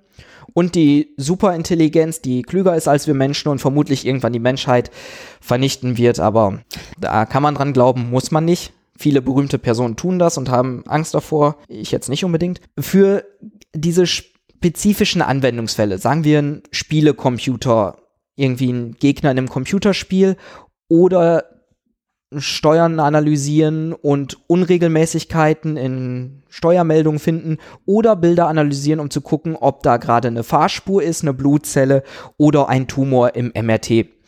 All das, das sind relativ spezifische Anwendungsfälle und die lösen wir mit Deep Learning, was ein Untergebiet von künstlicher Intelligenz ist. Und es ist auch nötig, gerade wenn wir Richtung Self-Learning gehen, also das heißt Self-Supervised Learning, das heißt ohne Annotation, aber mit Interaktion irgendetwas über die Wirklichkeit lernen. Mhm. Da kommen wir dann langsam in die Richtung der menschlichen Level künstliche Intelligenz. Das heißt, Deep Learning ist nicht KI. KI ist nicht Deep Learning. Deep Learning ist, wenn schon, ein Untergebiet von KI. Aber was wir heutzutage in KI machen, ist fast ausschließlich Deep Learning. Was früher in KI gemacht wurde, waren sowas wie Expertensysteme. Das heißt, man hat ein Modell von der Wirklichkeit oder ein Modell von Wissensrepräsentation, wo man logische Schlussfolgerungen aufstellt. Zum Beispiel, Michi ist eine Frau und zweiter Punkt, alle Frauen sind klug. Und dann kann das System automatisch lernen, aha, Michi ist klug. Und das hat man früher sehr intensiv gemacht. Das hat man zum Beispiel auch für Diagnosesysteme benutzt, das heißt auch da im medizinischen Umfeld. Und das wurde damals schon als KI gehandelt. Dann irgendwann macht man das Ganze weiter mit, dass man auch noch Wahrscheinlichkeiten berücksichtigen kann. Dann kann man so Sätze sagen wie, die meisten Frauen sind klug. Und dann kann man sagen, ja, Michi ist vermutlich klug und so weiter. Und okay. das kann man dann immer komplexer machen das macht man heutzutage kaum noch, weil man wirklich aus den Daten lernt, anstatt wirkliche Regeln aufzustellen. Man lässt halt selber lernen. Würdest du sagen, dass so dieses ähm, Self-Learning so das Entscheidendste ist, was dann noch fehlt? Oder ähm, also halt so diese Selbsterkenntnis oder ist da noch mehr, was fehlt, wenn man eine KI in Bezug auf die menschliche Intelligenz schaffen ja, es liegt, es liegt wirklich so ein bisschen dran, wo du hin möchtest. Wenn es dir nur um die Intelligenz äh, um die Intelligenz geht, das heißt, ich sag mal, eine Maschine, die den Turing-Test bestehen kann. Ich glaube, ja, damit kommen wir dann langsam in die Richtung, wo es Richtung einer KI geht, die den Turing-Test besteht. Mhm. Viele Leute, wenn man künstliche Intelligenz hört und so, die glauben, äh, die stellen sich dann Roboter vor, die sich auch bewegen wie ein Mensch, verschiedene Aufgaben ausführen können.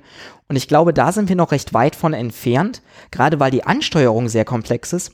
Aber ich glaube, auch da können solche self-supervised Methoden sehr viel helfen, denn im Prinzip bauen wir dann Maschinen, die genauso lernen, wie wir Menschen das auch tun, nämlich durch Rumkrabbeln, durch Ausprobieren, durch Fehler machen und daraus lernen. Mhm.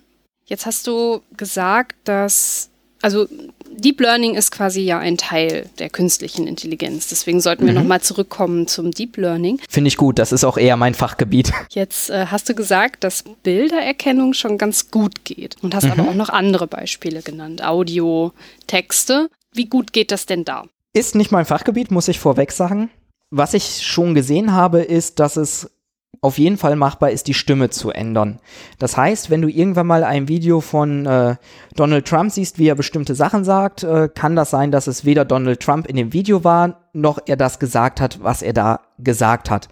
Es ist durchaus möglich, das schon zu fälschen. Die Industrie, die dann natürlich äh, das am intensivsten macht, ist die Pornoindustrie, wie man sich vorstellen kann. Und äh, das ist eigentlich relativ weit schon, würde ich sagen. Bei Audio selber stecke ich allerdings nicht so im Detail drin. Da könnte ich dir jetzt auch nicht genau erklären, wie gut das ähm, oder wie das im Detail funktioniert und wo da die Probleme sind oder was genau gut funktioniert und was nicht. Bei Text ist es so, dass gerade vor ein paar Wochen oder Monaten von OpenAI ein Netz rausgekommen ist, wo man wirklich nur das, was ich gerade mit der Masterarbeit gesagt habe, ein paar Worte reingibt und diese künstliche Intelligenz, dieses neuronale Netz, schreibt einem quasi den Rest des Papers zu Ende. Und das erschreckend gut, und zwar so erschreckend gut, dass die gesagt haben, wir werden die trainierten Gewichte nicht veröffentlichen, weil wir dann Angst haben müssten, dass die Hälfte aller Paper, die wir demnächst auf Konferenzen oder in Journals sehen, eigentlich von uns kommen. Ja, krass. Es gibt ja einfach so diese, diese Vorstellung, was halt Deep Learning schon kann. Also die Gesellschaft und beziehungsweise auch die Politiker haben ja schon bestimmte Annahmen. Und deswegen habe ich halt mal gefragt, was ist denn eigentlich wirklich möglich? Es gibt mhm. ja jetzt gerade auch aktuell die Diskussion um die Upload-Filter und ob Algorithmen Satire von ähm, urheberrechtlich geschützten Inhalten erkennen können. Würdest du sagen, dass das geht? Ich würde sagen, jetzt müssen wir beide einmal ganz laut loslachen. Sarkasmus zu erkennen, das kriegen doch nicht mal wir Menschen hin. Das ist, wenn ich dir jetzt irgendwas schreiben würde, würdest du erkennen, ob das jetzt Sarkasmus, ob das Satire ist, ob das ernst gemeint ist, ob, also ich kann dir doch alles Mögliche schreiben. Ich kann dir auch zweimal denselben Text schreiben und komplett unterschiedlich meinen. Wie soll eine künstliche Intelligenz das erkennen, wenn wir es doch noch nicht mal selber können? Jetzt hast du künstliche Intelligenz gesagt. Künstliche Intelligenz oder ein neuronales Netz? Äh, in dem Sinne ein neuronales Netz als künstliche Intelligenz. Mhm. Du beziehst dich äh, auf den Tweet von der GEMA, vermute ich mal. Und äh, wenn ich das richtig in Erinnerung habe, war da die Rede davon, dass die künstliche Intelligenz das ja hinkriegt, zu unterscheiden, was denn ernst gemeint ist, was Satire, ich äh, zweifle daran, dass wir das in nächster Zeit sehen kann. Was ganz spannend ist, man kann es, du hast gefragt, wie es äh, aussieht, einzuschätzen, was Deep Learning, neuronale Netze, künstliche Intelligenz können und was nicht. Und es gibt einen äh, coolen XKCD, der das gleiche für Bildverarbeitung quasi einmal durchexistiert. Ähm, da wird gefragt, ja, hier, wenn wir ein Bild haben, dann sollten wir mal eine App schreiben, die irgendwie guckt, wo sich äh, die Person befindet und äh, wie das Wetter da ist. Kommt als Antwort, ja super, kein Problem, gib mir eine halbe Stunde, mache ich dir. Und dann sollten wir noch gucken, ob auf dem Bild ein Vogel ist. Okay, gib mir fünf Jahre und ein Team von Wissenschaftlern. Eigentlich klingt total leicht herauszufinden, ob auf dem Bild ein Vogel ist und total kompliziert herauszufinden, wo das Bild aufgenommen wurde und wie da das Wetter war. ist aber eigentlich genau umgekehrt. Der XKCD ist fünf Jahre alt. Mittlerweile haben wir das Problem gelöst, zu erkennen, ob da ein Vogel ist oder nicht. Das heißt, da sind wir weiter. Aber es gibt immer noch Probleme, die unglaublich schwer für den Computer zu lösen sind. Mein Problem zum Beispiel, das ist nicht umsonst ein Forschungsthema für einen Doktoranden und vielleicht noch einen Doktoranden nach mir. Das ist nämlich sehr komplex, einfach weil wir wenig Daten haben, aus denen das Netz lernen kann für einzelne Zellen. Es gibt Zellen, die kommen total häufig vor. Es gibt Zellen, da habe ich vielleicht jetzt drei, vier Bilder von gesehen. Das ist natürlich unglaublich schwierig, damit umzugehen. Und dann gibt es so ein paar Dinge, die sind für das Netz einfach unglaublich schwer zu erkennen. Und es ist manchmal auch nicht zu erklären, warum das der Fall ist. Weil wir das Netz als Blackbox haben. Hm. Das heißt, es ist sehr, sehr oft sehr, sehr schwer einzuschätzen, ob das, was gerade in den Nachrichten steht, geht oder nicht und wie gut es funktioniert und wie gut nicht. Das heißt, was ich mir angewöhnt habe, um das zu beurteilen, ist immer zu gucken, wie haben die ausgewertet. Und da findet man dann häufig die eklatantesten Fehler und weiß dann schon damit, ob das wohl eher realistisch ist oder nicht. Was meinst du mit auswerten? Meinst du das, was du eben als Evaluierung bezeichnet hast, mhm. oder ist da noch ein anderer Aspekt, der da reinkommt? Nee, genau das. Also ich kann jetzt wieder das äh, Beispiel Berlin, Bahnhof mit äh, Personenüberwachung geben. Die haben irgendwann mal eine Zahl genannt. Ich habe sie nicht komplett im Kopf, deswegen nagel mich jetzt nicht auf Zahlen fest, aber die haben gesagt, die würden 0,1 Prozent Fehler machen was unglaublich wenig klingt, aber wenn man sich mal genauer überlegt, was bedeutet dieser Fehler eigentlich, auf einmal komplett riesig sein kann. Vor allem, wenn man sich überlegt, welche Art von Fehler denn beschrieben ist. Wenn beispielsweise gesagt wird, wir erkennen 90 Prozent aller Straftäter, dann ist das ja schon mal gut. Wenn man dann sagt, wir erkennen 90 Prozent aller Straftäter und wir erkennen 90 Prozent aller Personen nicht als Straftäter, die auch keine Straftäter sind, dann sind das schon wieder ganz unterschiedliche Dinge. Und ähm, im Prinzip gibt es zwei Werte, die man so ein bisschen im Hinterkopf haben muss. Das eine ist Precision und das eine ist Recall. Das eine beschreibt dir quasi, wenn ich ähm, irgendein Merkmal suche. Wie hoch ist die Wahrscheinlichkeit, dass ich das Merkmal finde, wenn es auch da ist? Und das andere sagte, wie hoch ist die Wahrscheinlichkeit, dass das Merkmal da ist, wenn ich es auch gefunden habe? Und wenn du dann anguckst, wie diese beiden Werte miteinander zusammenspielen, wenn du fast alle Straftäter findest, aber dafür dann auch noch 10.000 Menschen, die keine Straftäter sind, aus Versehen auch als Straftäter identifizierst, ja. dann hast du nichts wirklich gewonnen, weil du trotzdem nicht wirklich Straftäter gefunden hast. Deswegen bin ich auch bei solchen Überwachungsgeschichten generell schon skeptisch, aber wenn man sich dann auch noch die Zahlen anguckt, dann sieht man, da haben Leute ihren Algorithmus komplett überschätzt. Würdest du denn sagen, dass das Überschätzen von diesen Algorithmen ein generelles Problem ist? Nicht nur das Überschätzen, auch das Unterschätzen zum Teil. Mhm. Wie gesagt, es ist sehr, sehr schwierig einzuschätzen, was funktio gut funktioniert, was schlecht funktioniert. Ich äh, bin jetzt mehrere Jahre schon aktiv in dem Feld unterwegs, forsche selber und selbst mir fällt es noch schwer zu sagen, okay, das ist ein leichtes Problem, das ist ein schweres Problem. Was äh, natürlich ein bisschen schade ist, weil man so häufig heutzutage li liest, bestimmter Anwendungsfall wurde geschafft und es dann sehr schwer ist zu sagen, was ist es jetzt eigentlich? Oft werden Sachen überhyped das heißt, man liest so, wir haben das und das geschafft und wenn man sich's anguckt, ist es gar nicht so cool. Andererseits unterschätzt man auch oft, was schon alles möglich ist. Ich glaube, so generelle Punkte, was sehr, sehr gut möglich ist, ist zum einen aus Bildern lernen, aber in relativ kontrollierten Szenarien. Mhm. Also was zum Beispiel extrem schwer ist, ist, wenn man eine Klassenimbalance hat, wie bei dem Berlin-Beispiel, oder wenn man sich Krankheiten anguckt, wenn man da seltene Krankheiten hat, das wird vermutlich schwer sein, in ausreichendem Maß richtig zu klassifizieren. Wenn man relativ ausgewogene Probleme hat, dann kriegt man das oft relativ gut hin.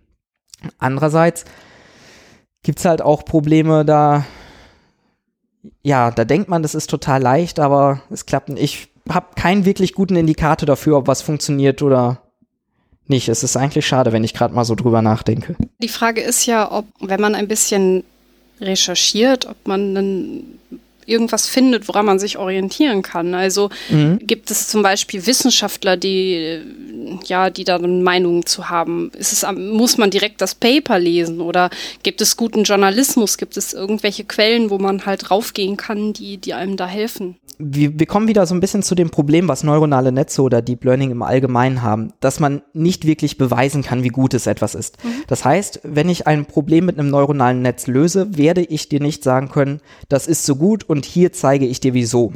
Das heißt, es ist sehr, sehr wichtig zu gucken, wie haben die Leute evaluiert, was kommt raus und in welchen Zahlen geben sie das an. Mhm. Und da findet man meistens die eklatantesten Fehler. Ja. Wenn man ein bisschen Ahnung von der Materie hat, kann man auch gucken, was haben die Leute überhaupt gemacht, also wie haben sie ihr Netz trainiert.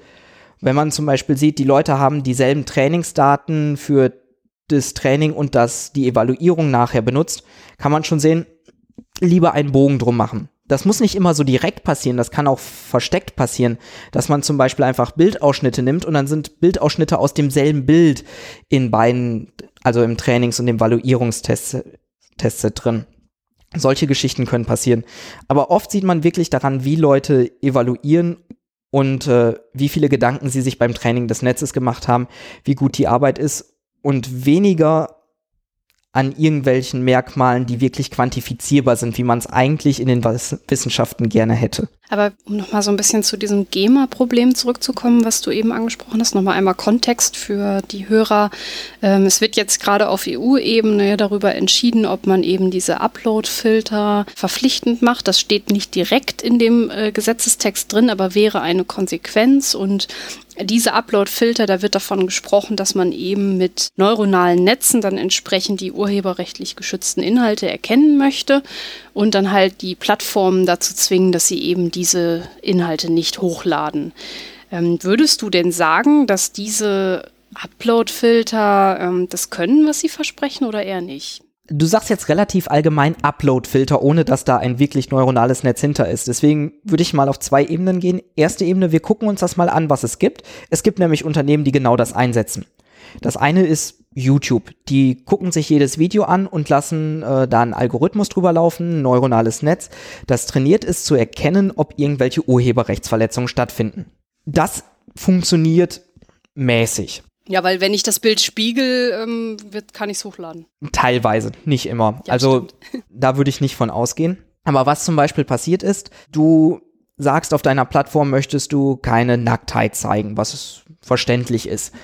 Dann kommt aber jemand und hat ein Bild von einer Vase und auf dieser Vase ist jetzt ein Gemälde drauf, was, äh, sagen wir mal, aus dem antiken Rom kommt und da haben die Leute halt relativ wenig getragen. Wenn du deswegen rausgefiltert wirst, ist das vielleicht eher uncool. Andere Geschichte, du hast ein Musikstück produziert, das dir gehört, du hast es produziert.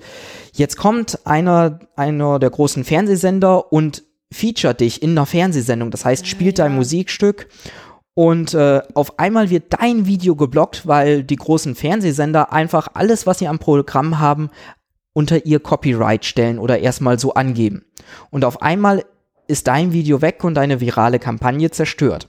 Auch das passiert. Ja. So gibt es ganz viele Geschichten, wo man zeigen kann, ja, es funktioniert, es werden Sachen rausgefiltert, tendenziell zu viel, was problematisch ist, und zum Teil auch die falschen Sachen. Und wir reden jetzt über ein Unternehmen, was extrem viele Daten hat und was extrem viel Rechenpower hat.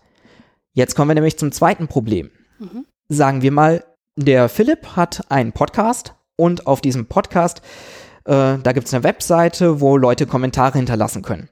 Ja. Auch ich muss einen solchen Upload-Filter haben. Okay, ich zwangsweise jetzt nicht, aber nur mal als Beispiel. Wie sollte ich als kleine Person sowas realisieren? Naja, gut, ich kann natürlich zu YouTube gehen, dem ein bisschen Geld dafür bezahlen, denen noch ein paar mehr Daten geben. Und auf einmal hat dieses eine Unternehmen komplette Kontrolle und funktioniert noch nicht mal gut. Das wäre natürlich doof. Das ist jetzt so ein bisschen die politische Kritik daran. Andererseits, die Upload-Filter funktionieren halt auch noch nicht gut genug, wie man an den zwei Beispielen gesehen hat, aber auch noch an vielen weiteren. Und dann gibt's das Problem mit der künstlerischen Freiheit, mit der Zitatfreiheit. Wenn ich jetzt, äh, wenn es mir erlaubt ist, kleine Audioschnipsel zu spielen, die, dann werden die zum Teil trotzdem rausgefiltert. Wenn es mir erlaubt wird, ein bestimmtes Zitat zu bringen, unter der Vorausgabe, dass ich zitiere, also sage, von wem es kommt und ich schreibe das in einem Bild oben rechts in die Ecke, was vollkommen ausreichend ist. Woher soll der Algorithmus denn wissen, dass genau das jetzt passt? Hm. Das heißt, solche Geschichten werden einfach nicht erkannt und rausgefiltert. Und äh, dann kann es natürlich passieren, dass mir Künstler XY sagt, Philipp, ich finde das gut, was du machst hier, du darfst meine Sachen benutzen. Hier hast du meine E-Mail, da steht drin, dass du das darfst. Ich kann es ja auch nochmal als Brief schicken. Woher weiß denn Google, dass ich diesen Brief habe? ja, du hast jetzt aber auch schon sehr viele politische äh, Sachen aufgezählt. Würdest du sagen, dass schon alleine deswegen diese Idee ähm, der Upload-Filter keine gute ist oder würdest du auch sagen, dass sich das in Zukunft, wenn der Algorithmus besser wird, regeln könnte? Naja, der Algorithmus ist halt beschränkt, basierend auf den Daten, die ihm zur Verfügung stehen. Und er muss sich auch irgendwie an die Regeln halten, die für die Ablehnung gelten sollen. Ja. Das mit den Daten, wie gesagt, woher soll der Algorithmus wissen, dass ich diesen Brief bekommen habe? Das ist das erste Problem. Und das zweite ist, die Regeln irgendwie abzubilden, was gefiltert werden soll und was nicht. Was jetzt ja passiert ist, es kommen einfach die Verwertungsunternehmen, schmeißen einen Haufen Zeugs auf Google und Co. und die sagen, okay, wir gucken einfach, ob irgendwas daraus bei uns vorkommt und schmeißen das raus. Ja. Das ist natürlich nicht, wie das Ganze gedacht ist, aber das ist das, was neuronale Netze einfach lernen können und deshalb ist es das, was so gemacht wird. Und ich glaube, es wäre sehr, sehr schwierig, ein neuronales Netz zu trainieren, das in der Lage ist, wirklich die Facetten, wie wir sie vom ähm, Copyright-Recht her haben oder vom Verwertungsrecht haben, in ein neuronales Netz abzubilden. Das äh, halte ich für relativ unmöglich, weil das Ganze einfach zu komplex ist, von zu vielen Ausnahmeregeln geprägt etc. Das heißt, das ist ein ähm, im Grunde klassisches Beispiel, wo man ähm, neuronale Netze überschätzt und auch so ein bisschen instrumentalisiert, um ein politisches Ziel, was man vielleicht nicht mal überblicken konnte, ähm, ja, quasi in ein Gesetz zu gießen und wir werden am Ende drunter leiden. Ja, also natürlich, die Filter wurden, oder die Upload-Filter, die angeblich existieren und super Arbeit machen, die wurden total instrumentalisiert. Ja, es gibt Upload-Filter oder Konzepte, allerdings sitzen da auch noch recht häufig Menschen dahinter, die das Ganze nochmal überprüfen und erst dadurch funktioniert das Ganze aktuell in der Praxis. Aber das ist natürlich nicht umsetzbar für ein europäisch, europaweit geltendes Gesetz, das alle irgendwie umsetzen müssen. Ja, das stimmt. Ich kann das nur unterschreiben. Ich finde es auch gut, dass du das nochmal so ausgeführt hast. Dennoch würde ich gerne nochmal über ein paar positive Sachen ähm, vom Deep Learning sprechen. Sehr gerne. Wo kann denn äh, dieses Verfahren noch angewendet werden? Also Deep Learning wird oft in den Medien dargestellt als so ein Ding, mit dem man viel rumspielen kann. Man sieht coole Bilder, aber wo es sehr, sehr viel helfen kann, ist einfach auch das Umgekehrte machen, nämlich Bilder zu analysieren. Und das ist genau das, wo ich jetzt ein bisschen ins Spiel komme, wo ich zum Beispiel versuche, medizinische Daten zu analysieren. Und das muss nicht nur in Knochenmarkausstrichen passieren, das kann zum Beispiel auf äh, MRT-Bildern, auf Computertomographie-Bildern, auf Röntgenbildern passieren. Und das wird auch tatsächlich gemacht und ist damit sehr effizient. Das kann zum Beispiel helfen, dass man sich äh, Computertomographiebilder anguckt, daraus bestimmte Daten extrahiert, die dafür sorgen, dass der Mensch nicht nochmal in ein zweites CT kommen muss, um aus einer anderen Perspektive Dinge aufzunehmen etc. Oder dass man Tumoren leichter findet etc. Oder komplett anderes Anwendungsgebiet ist der Straßenverkehr. Auch da funktioniert Deep Learning schon relativ gut. Das heißt, die Szenerie einer Straße zu analysieren, zu gucken, was ist da, zu erkennen, vor einem ist ein Auto. Und äh, spannenderweise ist das tatsächlich fast genau das gleiche wie das, was ich mache. Ich könnte fast eins zu eins mein neuronales Netz nehmen und statt Blutzellen Bilder von der Straße reingeben. Und äh, ich glaube, wo Deep Learning richtig, richtig groß ist, gerade im Bereich der Bildverarbeitung, ist es, Bilder aufzubereiten um Menschen Arbeit abzunehmen, weil man etwas super visualisieren, highlighten, erkennen kann. Das heißt, bestimmte Dinge in äh, diesen riesigen großen Bildern von Gewebeschnitten oder Knochenmarkausstrichen finden und dem Arzt vorzeigen.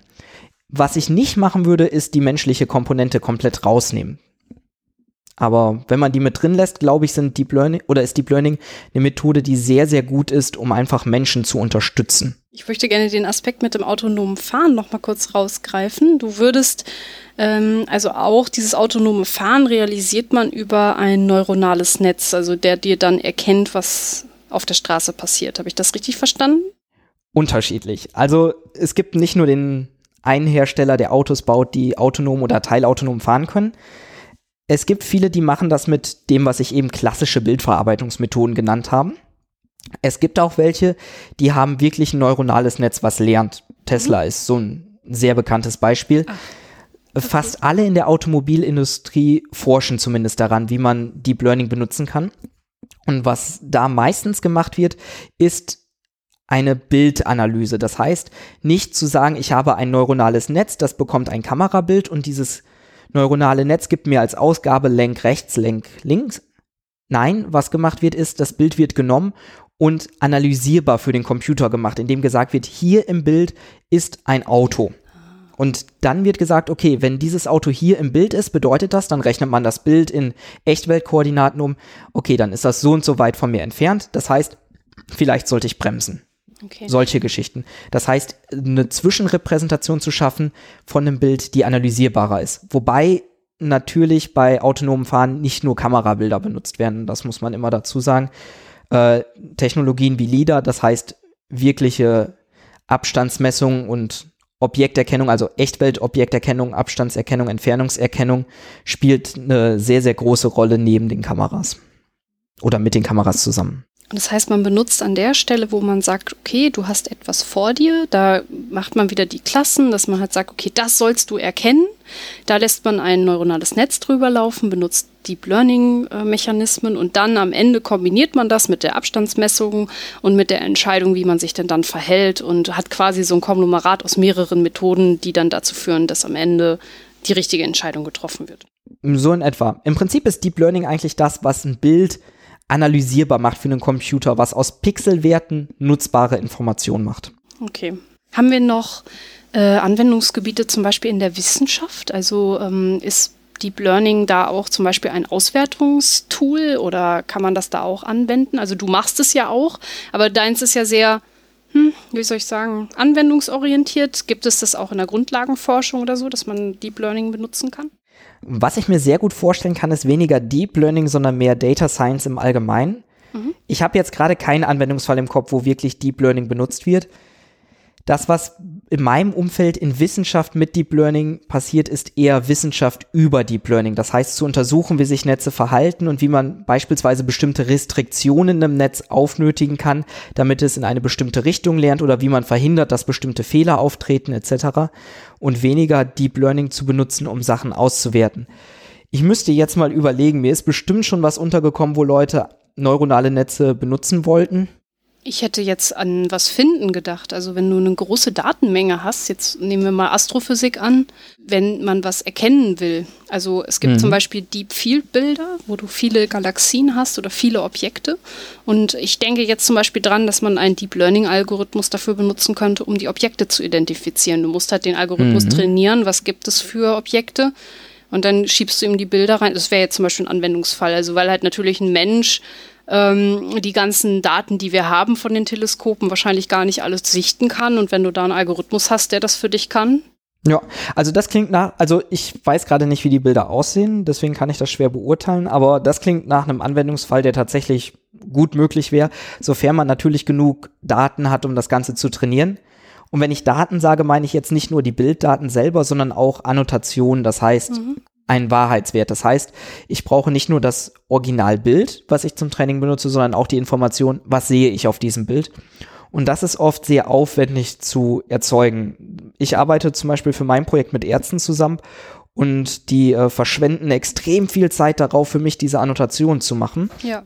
Weil einfach mal eine Zelle zu umkreisen, dann zu sagen, es ist diese Zelle und das nicht für ein paar hundert oder ein paar tausend, sondern für mehr Zellen zu machen, das ist äh, zeitaufwendig und deswegen weiß ich nicht, ob das so verbreitet ist und so verbreitet eingesetzt wird im Produktiveinsatz. Aber was du gesagt hast, wäre zum Beispiel ein echt guter Anwendungsfall, würde ich sagen.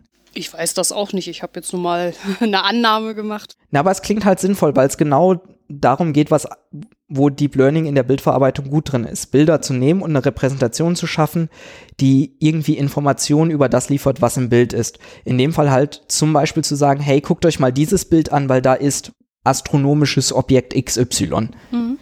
Schwarzes Loch oder so.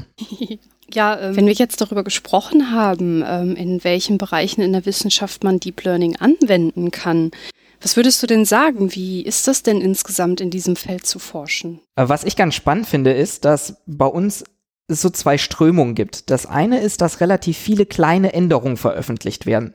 Das heißt, es wird eine kleine Änderung an der Loss-Funktion oder eine kleine Änderung an der Netzwerkarchitektur, also wie die Neuronen miteinander verschaltet sind, die werden publiziert.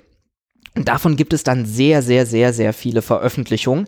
Das heißt, der Markt ist regelrecht überschwemmt mit Veröffentlichungen über kleine Änderungen an neuronalen Netzen. Was aber gleichzeitig sehr, sehr cool ist, ist, dass viele der großen Änderungen und der wichtigen Paper, die veröffentlicht werden, öffentlich gemacht werden und open, offen zugänglich sind. Zum Beispiel auf Plattformen wie äh, archive.org, wo man eigentlich Preprints äh, ablegt. Das heißt, man packt schon mal ein Paper da rein, damit es rausgebracht ist und man immer sagen kann, ich war der Erste, der es gefunden hat und es wird dann erst später, später peer-reviewed und äh, wirklich veröffentlicht. Viele der Paper, die ich zum Beispiel zitieren muss, findet man nur dort, weil bis zum wirklichen Veröffentlichungszeitpunkt gibt es auf Archive schon ein paar tausend Zita ähm, Zitationen, äh, Zitate, Referenzen, mhm. Verlinkungen auf das Paper. Und äh, dann lohnt sich eigentlich gar nicht mehr wirklich noch zu warten, bis das Paper richtig veröffentlicht ist, weil eh die meisten schon das Archive-Paper referenzieren. Und da das öffentlich für jedermann zugänglich ist, ist das eigentlich äh, eine ziemlich coole Geschichte, muss ich sagen. Zum Thema Veröffentlichungsprozess habe ich in meiner Folge mit Nicolas Wörl auch ausführlicher gesprochen. Ich würde die Folge dann in den Shownotes nochmal verlinken.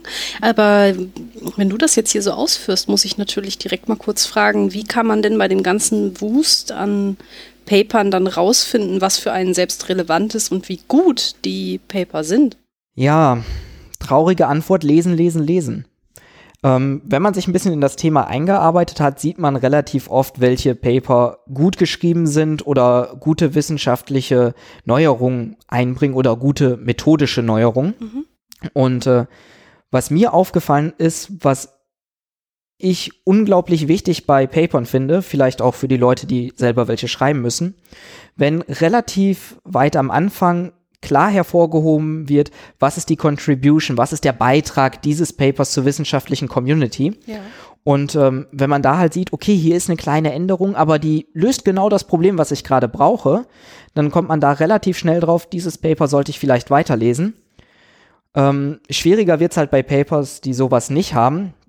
Aber ähm, naja, da muss man sich dann halt durch ein paar Seiten kämpfen und hoffen, dass man schnell genug merkt, dass es Quatsch ist oder doch ein wertvolles Paper vor sich zu haben. Aber da muss man wirklich relativ viel lesen. Geht es in deinem Forschungsbereich dann eher darum, dass ähm, du Paper liest, wo es um die Methode Deep Learning geht, also wo die weiterentwickelt wird, wo halt quasi auch rausgefunden wird, dass jetzt noch mehr möglich ist als vorher? Oder ähm, bist du da dann eher in der medizinischen Sparte unterwegs und guckst dir an, was du für zum Beispiel Klassifikationen für deine Bilder jetzt noch neu implementieren musst? Naja, das ganze medizinische Grundgerüst, was wir haben, ist relativ starr. Das heißt, es gibt dicke medizinische Bücher, da steht drin, diese Art von Zelle ist das, die hat genau diese Charakteristiken und wenn sie diese Charakteristik nicht hat, ist sie diese Zelle etc. Mhm. Das heißt, da gibt's quasi nichts dran zu rütteln. Es gibt allerdings die Schnittmenge, das heißt, es gibt Untersuchungen, wie zum Beispiel Blutzellen analysiert werden mit klassischen Methoden, mit neuronalen Netzen, allerdings sehr, sehr oft im peripheren Blut. Das heißt, wenn ich mir den Finger steche und das und das Mikroskop lege, dann habe ich auch Blutzellen da, allerdings viel weniger. Im ja. Blut, äh, im Knochenmark greifen die Blutzellen ran. Das heißt, ich habe eine viel größere Bandbreite an Zellen, die ich erkennen muss. Damit ist das Problem wesentlich schwieriger. Und damit bringen mir die meisten Paper nichts, obwohl ich mir natürlich angucke, wie Leute, die das im peripheren Blut machen, gelöst haben, einfach als Inspiration. Andererseits ich lese sehr, sehr viele Paper über Deep Learning oder generell auch Forschung über Deep Learning. Bei Deep Learning ist es gar nicht mal immer Paper, wo man die äh, großen Neuerungen herbekommt. Da gibt es eine relativ aktive Community auf sozialen Netzwerken, auf Reddit, Twitter, wie auch immer. Und äh, auch die großen Riesen in dem Bereich, also Facebook, Google, OpenAI etc., die äh, sind auch alle recht kommunikativ über ihre Neuerungen, über ihre Entwicklung etc. Und ähm, da informiere ich mich dann doch methodisch. Und natürlich halt äh, Paper muss ich trotzdem relativ viele lesen und da im Deep Learning Bereich eher, weil ich ja Deep Learning benutze, um das medizinische Problem zu lösen. Aber im Prinzip habe ich mit der Medizin selber relativ wenig zu tun. Ist auch vermutlich besser so. Würdest du also sagen, dass ähm, Forschung mit der Methode Deep Learning äh, sehr dankbar ist, weil da im Moment wirklich viel passiert und man viele, äh, ja, wie soll ich sagen, Literaturangaben hat, die einen da wirklich auch helfen, wenn man Probleme hat? Ja und nein. Es ist unglaublich cool in einer Community zu arbeiten, wo so viel passiert. Andererseits bedeutet das, so doof es als Wissenschaftler auch klingt, extrem viel Konkurrenz. Ja, ja. Ich habe da noch relativ Glück. Mein Thema, also Knochenmarkanalyse, ist ein relativ nischiges Thema, weil es bis vor ein paar Jahren auch quasi komplett unmöglich war.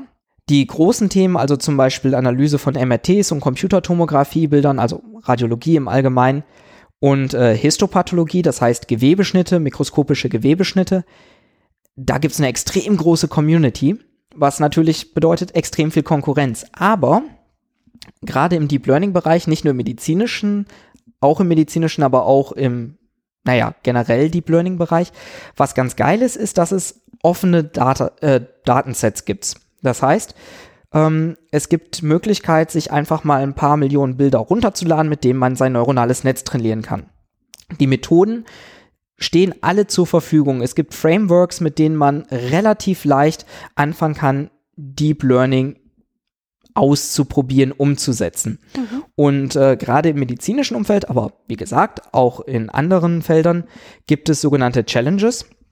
Das heißt, es wird ein äh, Datensatz online gestellt mit einem bestimmten Problem. Beispielsweise ähm, Gehirnaufnahmen ähm, aus dem MRT und da soll dann analysiert werden, ob da ein Tumor ist. Das heißt, man bekommt ein paar Daten, ein paar MRT-Aufnahmen von Gehirn, ein paar Angaben, okay, hier ist ein Tumor in diesem Bild und so weiter. Und dann kann jeder teilnehmen und man wird nachher gegeneinander ausgewertet. Das heißt, äh, man bekommt ein Trainingsset, auf dem man trainieren kann und die Organisatoren der Challenge halten ein Datenset zurück, das für die Evaluierung benutzt wird. Das heißt, dann werden alle auf dem gleichen Datenset evaluiert und es wird halt geguckt, okay, wessen Algorithmus funktioniert denn am besten. Da gibt's auch ein paar spannende Geschichten, die dabei rauskommen. Man kann auch dieses Challenge-Design oft anzweifeln.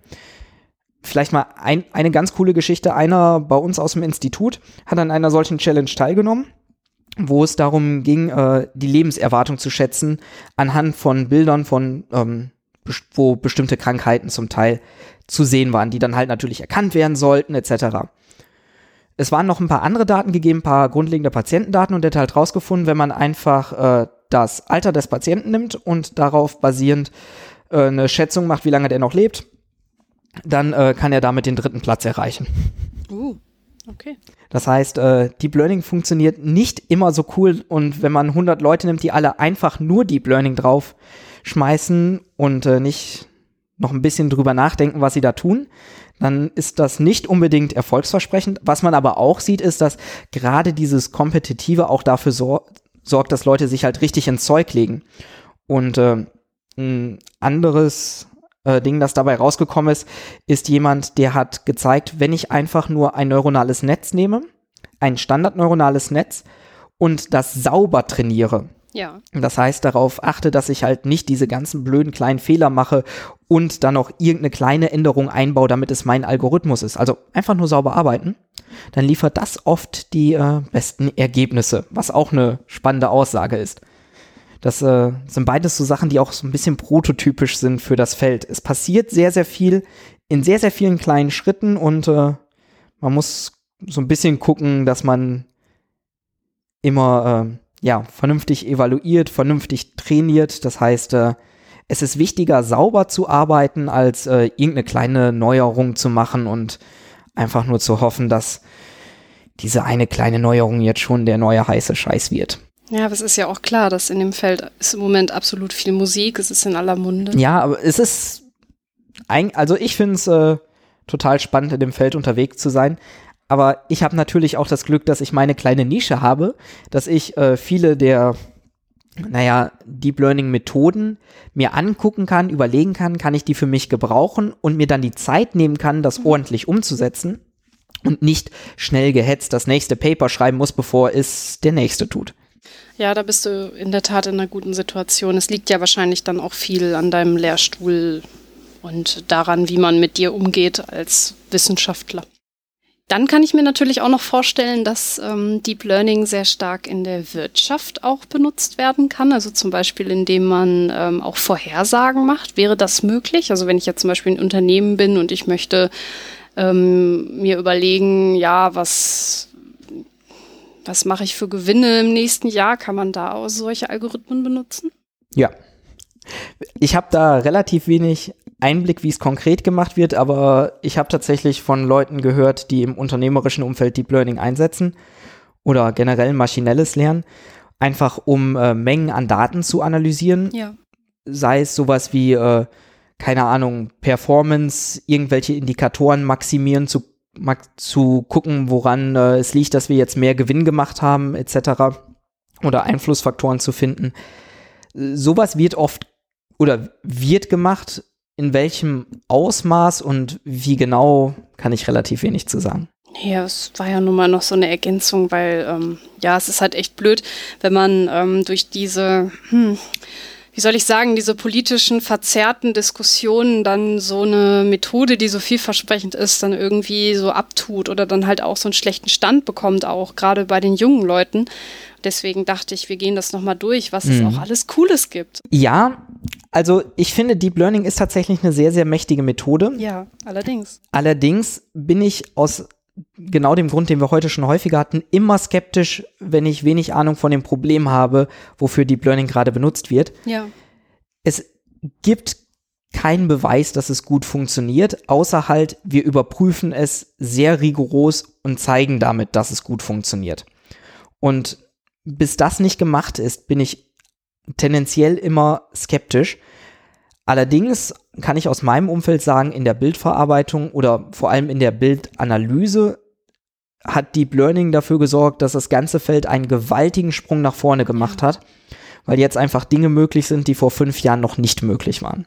Ich kann dir sagen, dass in der Wirtschaft aus eigener Erfahrung, ich weiß nicht, wie verbreitet das ist, aber jetzt zum Beispiel bei meinem Arbeitgeber, was die machen, um halt eine Evaluation, ähm, also um halt so eine, ähm, ja, so einen Algorithmus zu prüfen, ähm, werden alte Daten genommen und man macht eine Vorhersage, wo man schon weiß, ob die ähm, eingetreten ist. Also zum mhm. Beispiel, man macht, man trainiert ähm, mit 2017er Zahlen und macht jetzt ähm, eine Vorhersage für 2018 und guckt, ob das in Wahrheit auch so war. Genau. Äh, das, das ist im, im Prinzip genau das, dass man halt sich anguckt, wie funktioniert das trainierte Netz auf Daten, die das Netz noch nie gesehen hat. Wobei da jetzt natürlich auch die Frage ist, wenn das jetzt für das einzelne Unternehmen gelten soll, ist das in Ordnung. Wenn sie jetzt übergreifendere Antworten äh, liefern sollte, dann müsste man sich noch andere Unternehmen angucken und auch noch andere Unternehmen, die nicht im Training dabei waren, etc. Aber wenn man das fürs eine Unternehmen macht, ist das zum Beispiel eine gangbare Methode, um einfach zu überprüfen, wie gut funktioniert das Netz jetzt und damit einen Indikator zu bekommen, auch wie sehr man sich darauf verlassen sollte. Genau. Deswegen, das fand ich eigentlich auch ganz cool, dass das bei uns so gesehen wurde. So, jetzt haben wir ja schon wirklich viel ähm, zum Thema Deep Learning besprochen. Haben wir denn noch einen Aspekt vergessen? Gute Frage. Ich kann vielleicht noch ein paar Anhaltspunkte geben, äh, wo man sich ein bisschen näher mit Deep Learning beschäftigen kann oder wo man ein bisschen mit äh, Deep Learning rumspielen kann. Ja, gerne. Dann äh, würde ich dir nachher auch ein paar Links geben. Unbedingt. Eine Sache, die äh, ich nämlich ganz cool finde, ähm, es gibt ein Datenset, das nennt sich MNIST und das sind quasi kleine Bilder von Zahlen, die per Hand geschrieben wurden. Ja. Das heißt, handschriftliche Ziffern von 0 bis 9 und jeweils eine Ziffer in 28 mal 28 Pixeln, glaube ich. Und eine der prototypischen Aufgaben für Deep Learning ist es, ein Netz zu trainieren, das das Bild als Eingabe nimmt und als Ausgabe die Zahl liefert, die darauf zu sehen ist. Ja. Und es gibt eine Visualisierung dafür, wo man sehen kann, wie das Netz aufgebaut ist und das, was ich gerade beschrieben habe, die Filter, die Aktivierungen in den unterschiedlichen Ebenen, sprich wie groß die Werte in den unterschiedlichen Ebenen sind, die ja alle in der Bildverarbeitung dann auch als Bilder dargestellt werden können. Das kann man dann genau sehen für Zahlen, die man selber eingibt. Das heißt, man sieht zum Beispiel, wenn man eine 3 eingibt, äh, welche Werte, welche Pixel quasi auf den tieferen Ebenen aktiviert sind. Ja. Das gleiche gibt es oder was ähnliches gibt es auch nochmal für normale Bilder. Das nennt sich dann den Aktivierungsatlas. Da kann man auch sehen, was hat jetzt dazu beigetragen, dass das Netz mir gesagt hat, dieses Bild zeigt einen Hund. Und was man da zum Beispiel auch sieht, ist, dass nah beieinander liegende Pixel auch irgendwie gruppiert sind, irgendwie die ähnliche Information kodieren und dann, wenn man weiter weggeht, kommt man auf einmal zu anderen Klassen hin. Mhm. Das ist vielleicht ganz spannend. Ich gebe dir auch nochmal äh, die Links für diese Person existiert nicht, dieses Airbnb existiert nicht und sehr, sehr creepy, diese Katze existiert nicht. Uh. Das sind äh, alles Webseiten, wo Bilder von einem neuronalen Netz erzeugt wurden. Und bei Menschen funktioniert das super, bei Katzen anscheinend nicht. Ich vermute einfach, dass äh, da das Netz schlecht trainiert ist. Aber da kann man sich mal einen äh, kleinen Spaß mittreiben. Und dann gibt's noch so ein paar Anwendungen. Ich sagte ja, Deep Learning funktioniert unglaublich gut auf Bildern. Das sind so ein paar Dinge, die äh, ich ganz gerne für mich benutze. Zum Beispiel eine Webseite, wo man einfach den Hintergrund aus einem Bild entfernen kann. Da wird mit Deep Learning geguckt, wo ist der Hintergrund und dann ist er weg. Oder man nimmt ein Schwarz-Weiß-Bild und färbt das ein. Oder man nimmt ein normales Bild und lässt es größer werden. Das heißt, man nimmt ein 50 x 50 Pixel Bild und macht daraus ein 100 x 100 Pixel Bild. Jetzt gar nicht so sehr als Anwendung direkt, sondern auch, weil es einfach mal interessant ist zu sehen, wo neuronale Netze gut sind und wo sie versagen. Mhm. Das sind einfach Sachen, die ich nochmal schicken würde. Ja, unbedingt. Dann bekommt man auch nochmal so ein Gespür dafür, weil ähm, du hast es ja eben auch schon rausgestellt, das ist ja auch sogar für dich manchmal ein bisschen abstrakt ist. Also wann, äh, wann ist jetzt die Anwendung gut, wann eher nicht. Und als Laie, ich habe da ja gar keine Ahnung. Und wenn man sowas sich mal angucken kann, dann hat man mal vielleicht ein Gespür. Das klingt sehr gut. Zum Beispiel bei dem Ding, wo man Bilder einfährt, ist es ganz spannend, einfach mal bunte Bilder zu nehmen, in Schwarz-Weiß zu konvertieren und hochzuladen, ja. um zu gucken, was dann rauskommt. Und da sieht man zum Beispiel, dieses Netz macht quasi immer einen Sepia-Stich rein. Und es gibt bestimmte Sachen, die das Netz einfach nicht kennt. Das heißt, wenn in den Trainingsdaten beispielsweise keine grünen Wiesen drin sind, weiß das Netz auch eigentlich nicht, dass Wiesen grün sind und gibt dir vielleicht rote Wiesen oder blaue Wiesen oder gefleckte Wiesen zurück. Das war jetzt da nicht der Fall, aber genau solche Dinge kann man mal versuchen rauszufinden, so ein bisschen rauszuspielen, wo die Netze versagen. ja, da kommt so ein bisschen ja der Wissenschaftler durch, ne? Man will es halt dann falsifizieren. Ja, eher das Spielkind, glaube ich. Ja, das auch. genau. Was ich dir auch noch geben kann, hättest du vermutlich eh in die Shownotes gepackt. Ich habe beim Kongress einen Talk gegeben. Auf jeden Fall. Da habe ich vieles von dem, was ich dir jetzt gerade versucht habe mit Worten zu erklären, nochmal mit Bildern gezeigt. Zum Beispiel diese Faltungsebenen oder was passiert, wenn man Zahlen in ein neuronales Netz steckt, etc und auch die Geschichte mit den Pferdebildern. Mhm. Und äh, ich glaube, das ist vielleicht ganz hilfreich, wenn äh, man jetzt ab und zu nicht ganz mitgekommen ist bei meinem Geblabber. Ja, ich werde das auf jeden Fall verlinken und dann auch gucken, dass ich auf die Stellen in dem Talk ähm, verlinke, falls halt irgendwelche Bilder helfen könnten, ähm, den gesagten Text zu verstehen. Alles klar, klingt gut. Ja, dann ähm, bedanke ich mich an der Stelle schon mal bei dir für den Überblick. Ich fand es mega interessant, vor allem die Anwendungsfälle und ähm, was sehr helfen wird, ist, dass du uns eingeordnet hast, worauf man so achten muss. Also ähm, worauf, was ist wichtig, welche Fehler kann man machen oder können die machen, die den Deep Learning Algorithmus halt ja quasi auf Strecke bringen. Das äh, war wirklich sehr interessant. Vielen Dank dafür. Vielen Dank, dass ich da sein durfte. Falls euch Hörern die Sendung gefallen hat, würde ich mich natürlich freuen, wenn ihr auf iTunes bewertet. Ich weiß, dass dieses Thema ein bisschen härtere Kost ist als sonst, aber ich finde es einfach mega interessant und ich wollte den technischen Teil nicht weglassen, weil ich das einfach wichtig finde und ähm, man das eigentlich ja auch gar nicht weiß. Und ich habe viel gelernt. Vielen Dank, Philipp. Sehr gerne. Falls ähm, auch vielleicht mal bei manchen Themen dann halt so eine Zwei-Stunden-Sendung zu lang ist, möchte ich dann auch nochmal den den Schale-Podcast empfehlen. Also so, wenn man nur einen kurzen Arbeitsweg hat oder so. Ähm, ich finde deinen Podcast sehr schön. Vielen Dank. Dann kommen wir an der Stelle zum letzten Teil der Sendung. Ja, dann mal los. Im letzten Teil der Sendung gebe ich als kleinen Rausschmeißer meinem Gast ja immer gerne ein Horoskop mit auf den Weg, ähm, einfach um aus dem etwas schweren Thema wieder rauszuleiten. So habe ich auch eins für dich. Ich möchte aber vorher, bevor wir zum Horoskop kommen, fragen, ob denn sowas wie so esoterischen Kram auch was mit Deep Learning zu tun hat. Hast du das schon mal von gehört irgendwie? Boah, ich glaube, das ist eine echte Marktlücke. Das habe ich nämlich auch gedacht, muss ich zugeben. Da kann man richtig Geld mitmachen. Kannst du das bitte rausschneiden, dass wir uns darüber unterhalten haben? Ja, das Ding ist halt, dass Astrologie ja doch zumindest ein Mustererkennungsding äh, sein möchte. Und gerade was so Texte aneinanderfügen, die immer irgendwie gleich sind, das kann, glaube ich, gut einen Algorithmus machen. Ja, und wenn man das dann auch noch verkauft, nicht als die Sterne haben uns gesagt, sondern unsere Robot Overlords, unsere künstliche Überintelligenz hat uns verraten. Wir haben Daten analysiert, die die Zukunft vorhersagen können. Und dann zeigt man, dass das mit vergangenen Daten geklappt hat. Da kann man auch äh, super Gewinne mitmachen. Das glaube ich nicht, ehrlich gesagt, weil die sind ja Technik, ähm, also die wollen ja nichts mit Technik zu tun haben, ne? Also Quantenphysik. Ja, das ist ja nicht, ja, das benutzen sie ja nur, um ihre Schwurbeltheorien zu untermauern. Na, wir würden die Horoskope auch nicht mit Deep Learning schreiben. Wir würden das nur draufschreiben. Wir würden auch nicht Deep Learning schreiben, sondern künstliche Intelligenz. Oh, wir machen eine künstliche Intelligenz auf einem Quantencomputer und äh, der Rest läuft von selbst. Ich muss ja sagen, ich habe mich schon öfter gefragt, ob diese Zeitungen nicht einfach, ähm, also man braucht, glaube ich, gar kein äh, neuronales Netz programmieren, sondern man, das sind ja immer die gleichen Sätze, einfach mit Zufallsverfahren einfach immer irgendwie zusammenmischen. Also, Kennst du diese Kärtchen, wenn dein Nachname mit A anfängt, setze hier das Wort, Wort ein und äh, dann kommt am Ende irgendeine lustige Bezeichnung raus? Ich glaube, so funktioniert das in etwa. Da sitzt wirklich am Anfang des Tages jemand und würfelt. Ja, wobei ich glaube, dass ähm, in der Szene, also jetzt äh, eine These, ne, kann, kann ich nicht überprüfen, ähm, die Technikaffinität ist nicht so hoch.